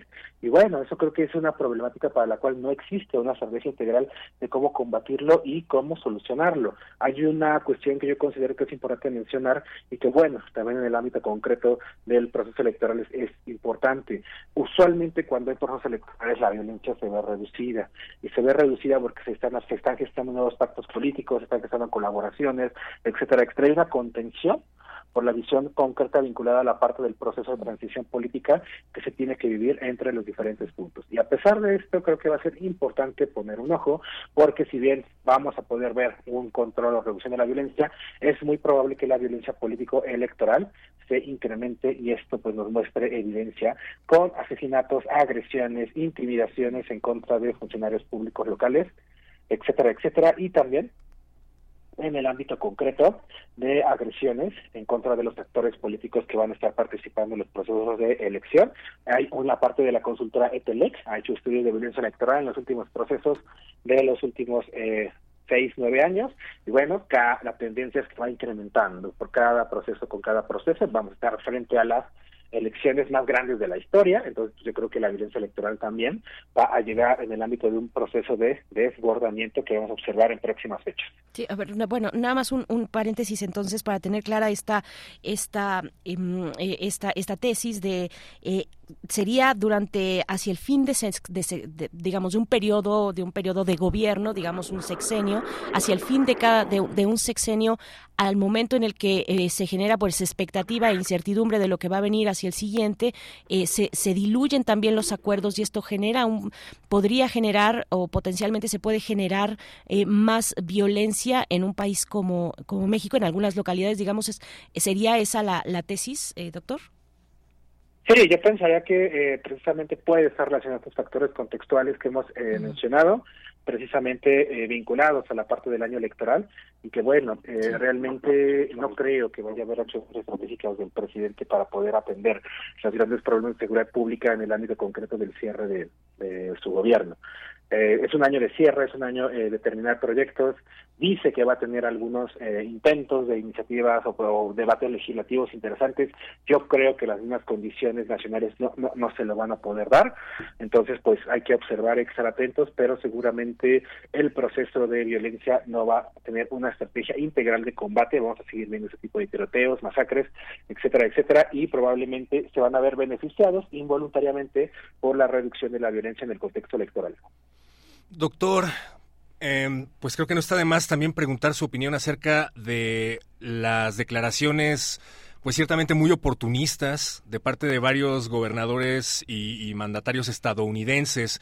Entre ellos se me ocurre, por ejemplo, acá de Santis, gobernador de Florida, que estaba segundo en las encuestas por parte de los republicanos, uno de los que dice que será de los primeros o que sería de los primeros en enviar tropas estadounidenses a México, que para que frenar el tráfico de fentanilo que tanto afecta a Estados Unidos hoy en día.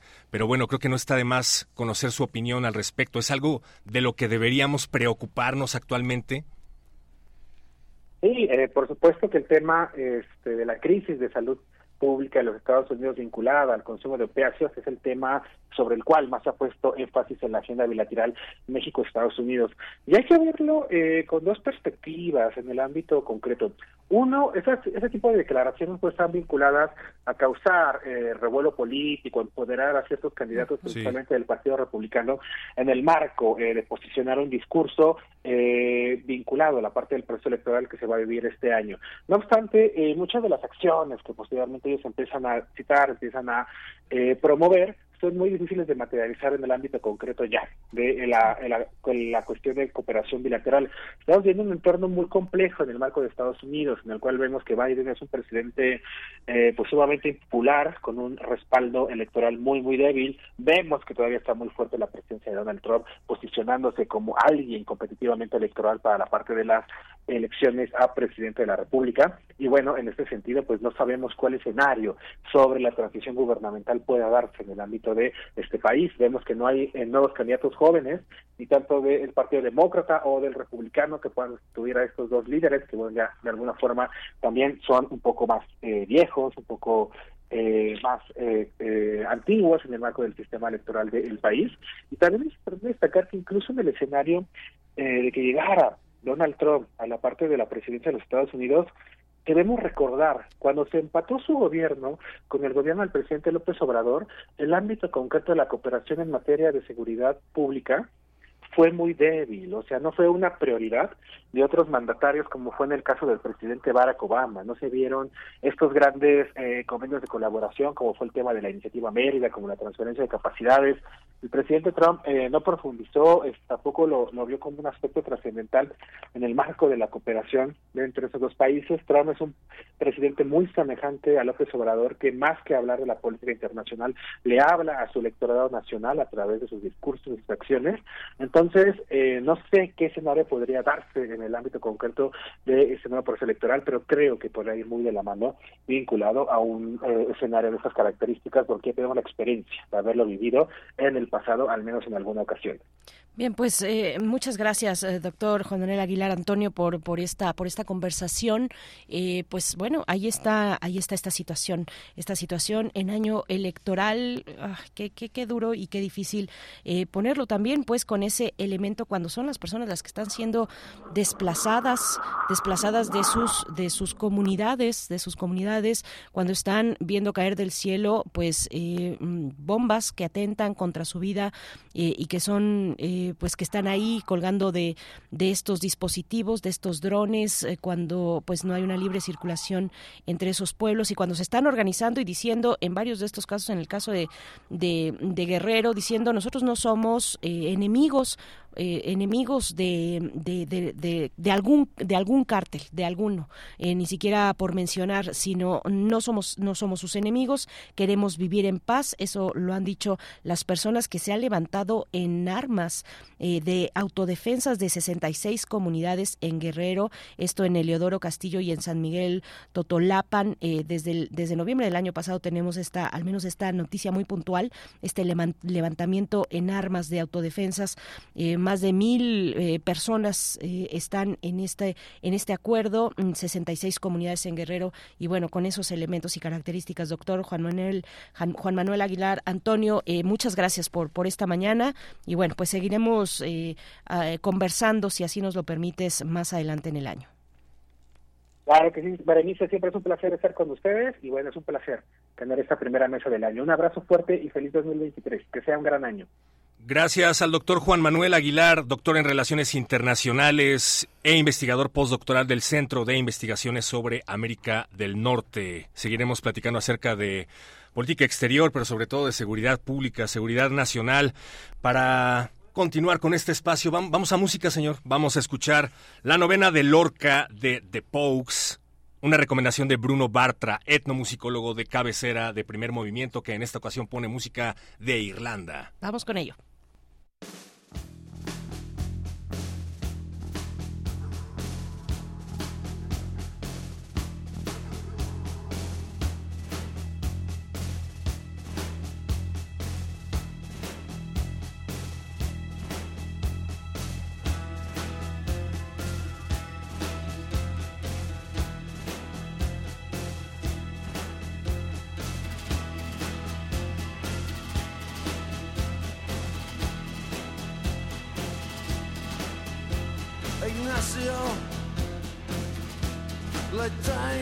sand.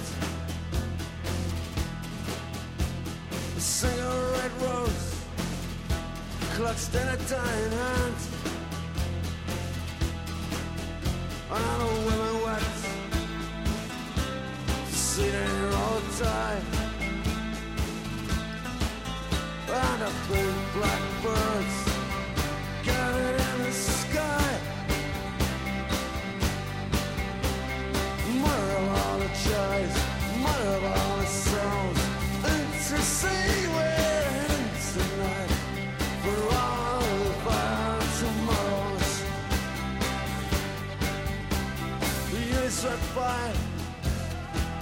And then the killers came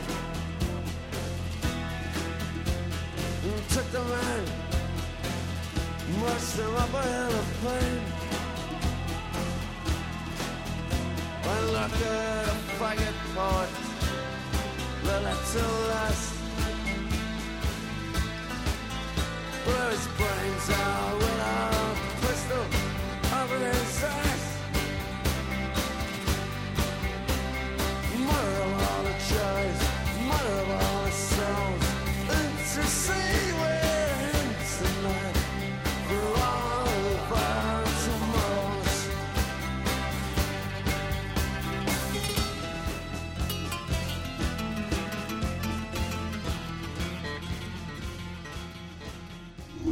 Primer movimiento. Hacemos comunidad con tus postales sonoras. Envíalas a primermovimientounam.gmail.com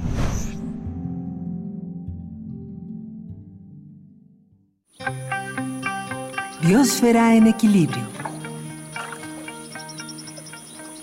Y para quien todavía le cueste un poco de trabajo iniciar, iniciar con todo este 2024, vamos a hablar de la pereza, especialmente de la pereza de los perezosos. Nos acompaña esta mañana la doctora Clementine Kigua, bióloga, doctora en ciencias por la Facultad de Ciencias de la UNAM, divulgadora desde el Instituto de Ecología, también de esta Casa de Estudios y desde esta radiodifusora en Habitares los lunes. Eh, gracias, doctora Clementine Kigua. Feliz año, feliz 2024. Qué, qué gusto de nuevo coincidir en estas frecuencias. ¿Cómo estás? Igualmente, Berenice y Héctor, muchísimas gracias por recibirme como siempre. Y sí, pues muy, muy feliz año para todos. Y como bien dices, da, cuesta un poco de trabajo empezar este este periodo y un año nuevo, sobre todo después de que 2023 parece que pasó en un suspiro. Y bueno, yo eh, pensando en esto, eh, eh, he estado eh, pensando en, en estos animales que se mueven tan lentamente y que viven además colgados de una rama, casi nunca tocan el suelo de un bosque tropical, y lo que es típico de un perezoso. Eh, Ahí te dice hablan. la No historia evolutiva de este, de este mamífero eh, que empieza en la parte sur de nuestro continente. Eh, sabemos que los fósiles de este animal, por los fósiles de estos animales, que solo son americanos, pero los fósiles eh, han, se han encontrado eh, dispersos a lo largo de todo el continente y sabemos que vivieron desde Argentina hasta Canadá. La mayoría de esos animales que están en el registro fósil eran de gran tamaño, eran herbívoros y se movían por el piso. Los grandes perezosos, los que llegaron a vivir en la parte norte de América, se extinguieron hacia finales del Pleistoceno, probablemente por la expansión de las poblaciones humanas. Los perezosos que siguen vivos son animales de talla mediana, pueden pesar unos 10 u 11 kilos, son arbóreos y se alimentan de hojas principalmente.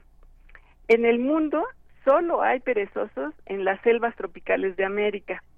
Los perezosos viven en las copas de los árboles, trepan y se cuelgan de las ramas usando sus largas extremidades y en general son animales solitarios que vistos de lejos parecen hamacas colgadas de las ramas. Al- Algunas especies nunca bajan al suelo y otras solo lo hacen para defecar. Pero vamos a la pregunta que nos hicimos al principio, ¿por qué los perezosos se mueven lentamente? Para darnos una idea de lo que significa lento, pensemos que dependiendo de la edad y sexo, una persona puede caminar alrededor de 4 kilómetros por hora. En cambio, un perezoso en una misma hora solo alcanza a recorrer 4 metros. Este lento moverse fue la razón por la que se le dio el nombre de perezoso. La Fundación para la Conservación de los Perezosos explica que estos animales se mueven lentamente por diversas razones. Una de ellas es que su dieta es muy baja en calorías, es decir, como los perezosos solo comen hojas de los árboles, su con- consumo calórico es muy bajo y para evitar compuestos que les puedan ser dañ- dañinos, además seleccionan las hojas jóvenes. Para digerir las hojas, el estómago de los perezosos es muy largo. Por esta razón, el proceso de digestión ocurre lentamente dentro del intestino. Además, dependen de bacterias que viven en su tracto digestivo para aprovechar los nutrientes que están atrapados en las células de las hojas. Debido a esta lentitud, también es difícil que un perezoso pueda comer mucho, que sería la manera de compensar el bajo contenido calórico de las hojas. Quienes estudian a los perezosos calculan que una hoja puede tardar en ser digerida hasta 50 días. Otra razón por la que los perezosos se mueven lentamente es porque su tasa metabólica es muy baja. La tasa metabólica tiene relación con la energía que se consume para las funciones vitales de un organismo. En el caso de los perezosos, ellos consumen muy poca energía para mantenerse vivos. Para darnos una idea de lo que implica esta, este consumo de energía, eh, en el caso de los humanos, para mantenernos eh, a la temperatura corporal constante de entre 36 y 37 grados centí- centígrados, eh, pues consumimos energía todo el tiempo, eh, a veces incluso lo vemos con el hambre que tenemos a lo largo del día, y esta temperatura la tenemos así día y noche, mientras estemos sanos. En el caso de los perezosos, que viven en selvas tropicales, la temperatura de su cuerpo es más baja que la de los humanos y la modifican durante el día moviéndose hacia el sol para calentarse o hacia la sombra para enfriarse, un poco eh, de manera similar a la que lo hacen los reptiles. Esta es una manera de crear las condiciones necesarias en su organismo para aprovechar mejor lo que comen. Parece ser que una ventaja de la lentitud del perezoso es que los depredadores no los alcanzan a ver. De igual manera, cuando los perezosos se sienten amenazados, se quedan completamente quietos. Por eso también es difícil distinguirlos entre el fol- follaje. Aún así, hay jaguares y ocelotes y águilas arpías que los llegan a cazar. Pero también eh, es difícil ver a los perezosos entre el follaje porque en su pelaje crecen algas que les dan un tono verdoso a los animales. Las algas crecen aprovechando irregularidades en el pelo en las que se mantiene la humedad necesaria para que proliferen las algas. Aunque en México hay selvas tropicales con árboles que podrían alber- albergar a los perezosos, estos animales no llegan a nuestro país porque el invierno de nuestras selvas eh, son es demasiado frío para que sobrevivan durante dicha temporada. En donde sí es posible ver perezosos fácilmente es en Costa Rica e incluso en Nicaragua, que es la, la porción más norte en donde hay estos animales. Así que bueno, yo eh, y, y mi familia y yo, aprovechando el periodo vacacional, tuvimos la oportunidad de visitar este privilegiado país que esconde increíbles bellezas naturales que sus habitantes han sabido proteger de manera ejemplar.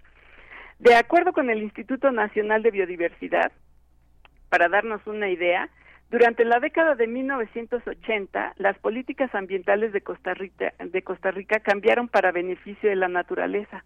En ese entonces se crearon áreas protegidas y cambiaron las políticas para fomentar la conservación, por ejemplo, cambiando la legislación forestal y estableciendo los pagos por servicios ambientales. Desde entonces, la deforestación en Costa Rica se redujo de unas 60 mil hectáreas al año, que ocurrían entre 1960 y 1970, a unas 5 mil hectáreas anuales a principios de este siglo. Las estrategias de conservación de la naturaleza en ese país han sido tan exitosas que en noviembre de 2022 el Banco Mundial reconoció que Costa Rica es el primer país tropical del mundo que ha revertido la deforestación. Así que cuando se visite este maravilloso país, llega uno a un lugar en el que los bosques tropicales cubren 60% del área. El cuidado y conservación de los recursos naturales le ha traído muchos beneficios económicos a Costa Rica. Uno de ellos es a través del ecoturismo o turismo ecológico, que son actividades cuyo objetivo es que el visitante esté en contacto con la, natura- la naturaleza. Ver perezosos en Costa Rica, además de ser un privilegio, es relativamente fácil. Y la experiencia es inspiradora porque la gente comparte orgullosa eh, el, el- el gusto por de observar a la naturaleza y todos los costarricenses protegen y presumen sus recursos naturales para gozo de todos. Aunque no hay perezosos en nuestro país, hay muchos an- an- eh, otros animales y bellezas naturales que debemos reconocer y que es increíble conocer. Y pienso que como mexicanos debemos reconocer que Costa Rica y su gente se han convertido en un ejemplo que muchos debemos seguir. Así que bueno, después de haber pasado unos maravillosos días en ese país, les mando un saludo al pueblo tico y pues les deseo, como bien dices, eh, Berenice y, y Héctor, que apenas ahí lo alcancé a oír, muy feliz 2024 para todos. Igualmente, doctora, muchas gracias. Yo nada más quiero abonar, Berenice, doctora, acerca de, hablando de Costa Rica, acerca de la noticia que leí de que Pedro, Pedro es el perezoso más guapo de todo el reino animal, o así ha sido calificado por distintos medios. Vive en Costa Rica y ya es influencer. Eh, trabajo wow. ideal para perezoso, mira. Sí. Claro, bueno, y sin mucho problema, nada más se necesita tener el gozo por vivir. Pura vida, dicen en Costa Rica, doctora. Pues qué, qué maravillosas vacaciones, la verdad, qué bonito, qué envidia. No sé si fue en el Parque Nacional de, de Manuel Antonio, si no estoy equivocada, por ahí en el Limón también, más a la parte del Caribe, pero en la parte del Pacífico yo en algún mo- momento tuve oportunidad también, pude ver algunos perezosos muy, muy en lo alto, pequeñitos perezosos muy en lo alto de los árboles, árboles bastante altos. Bueno, pues esto, creo que en sus billetes también tienen eh, la imagen de distintas especies eh, que son representativas de- del país eh, de centroamericano, doctora Clementina. Pues muchas gracias, un abrazo y lo mejor para este año, para ti, para tu familia, para tus alumnos y alumnas también. Pues igualmente y eh, eh, muy feliz año para nuestros radioescuchas también y abrazos para todos y estamos ya listísimos para darle con todo a este año. A sacudirse la pereza. Exacto. Muchas gracias. Hasta pronto, doctora Clementina. Abrazos. Abrazos a la doctora Clementina Equigua, bióloga y doctora en ciencias por la Facultad de Ciencias de la UNAM. Gracias a todo el equipo de Primer Movimiento, gracias a todas las orejas del otro lado de la bocina, gracias Berenice Camacho. Gracias, Héctor Castañeda. ¿Cómo que no hay perezosos en México? Aquí, aquí habemos algunos, aquí en cabina, ya de entrada, cada quien levantó la manita, tú no, veo que, que tú muy responsable siempre. Yo no, Y- definitivamente no. Eh, Nos vamos ya. Hay depresión, eso sí lo creo. Sí, hay depresión también. Consulte a su médico, de También, verdad. también y a su y a su comunidad de confianza que somos nosotros aquí en Radio UNAM. Quédense en esta emisora. El día de mañana volvemos a las 7 de la mañana. Esto fue Primer Movimiento. El mundo desde la universidad. Radio UNAM presentó Primer Movimiento. El mundo desde la universidad. Con Berenice Camacho y Miguel Ángel Gemain en la conducción. Rodrigo Aguilar y Violeta Berber, producción. Antonio Quijano y Patricia Zavala, noticias. Miriam Trejo, coordinación de invitados. Tamara Quirós, redes sociales. Arturo González, operación técnica. Locución, Tessa Uribe y Juan Staca. Quédate en sintonía con Radio UNAM. Experiencia sonora.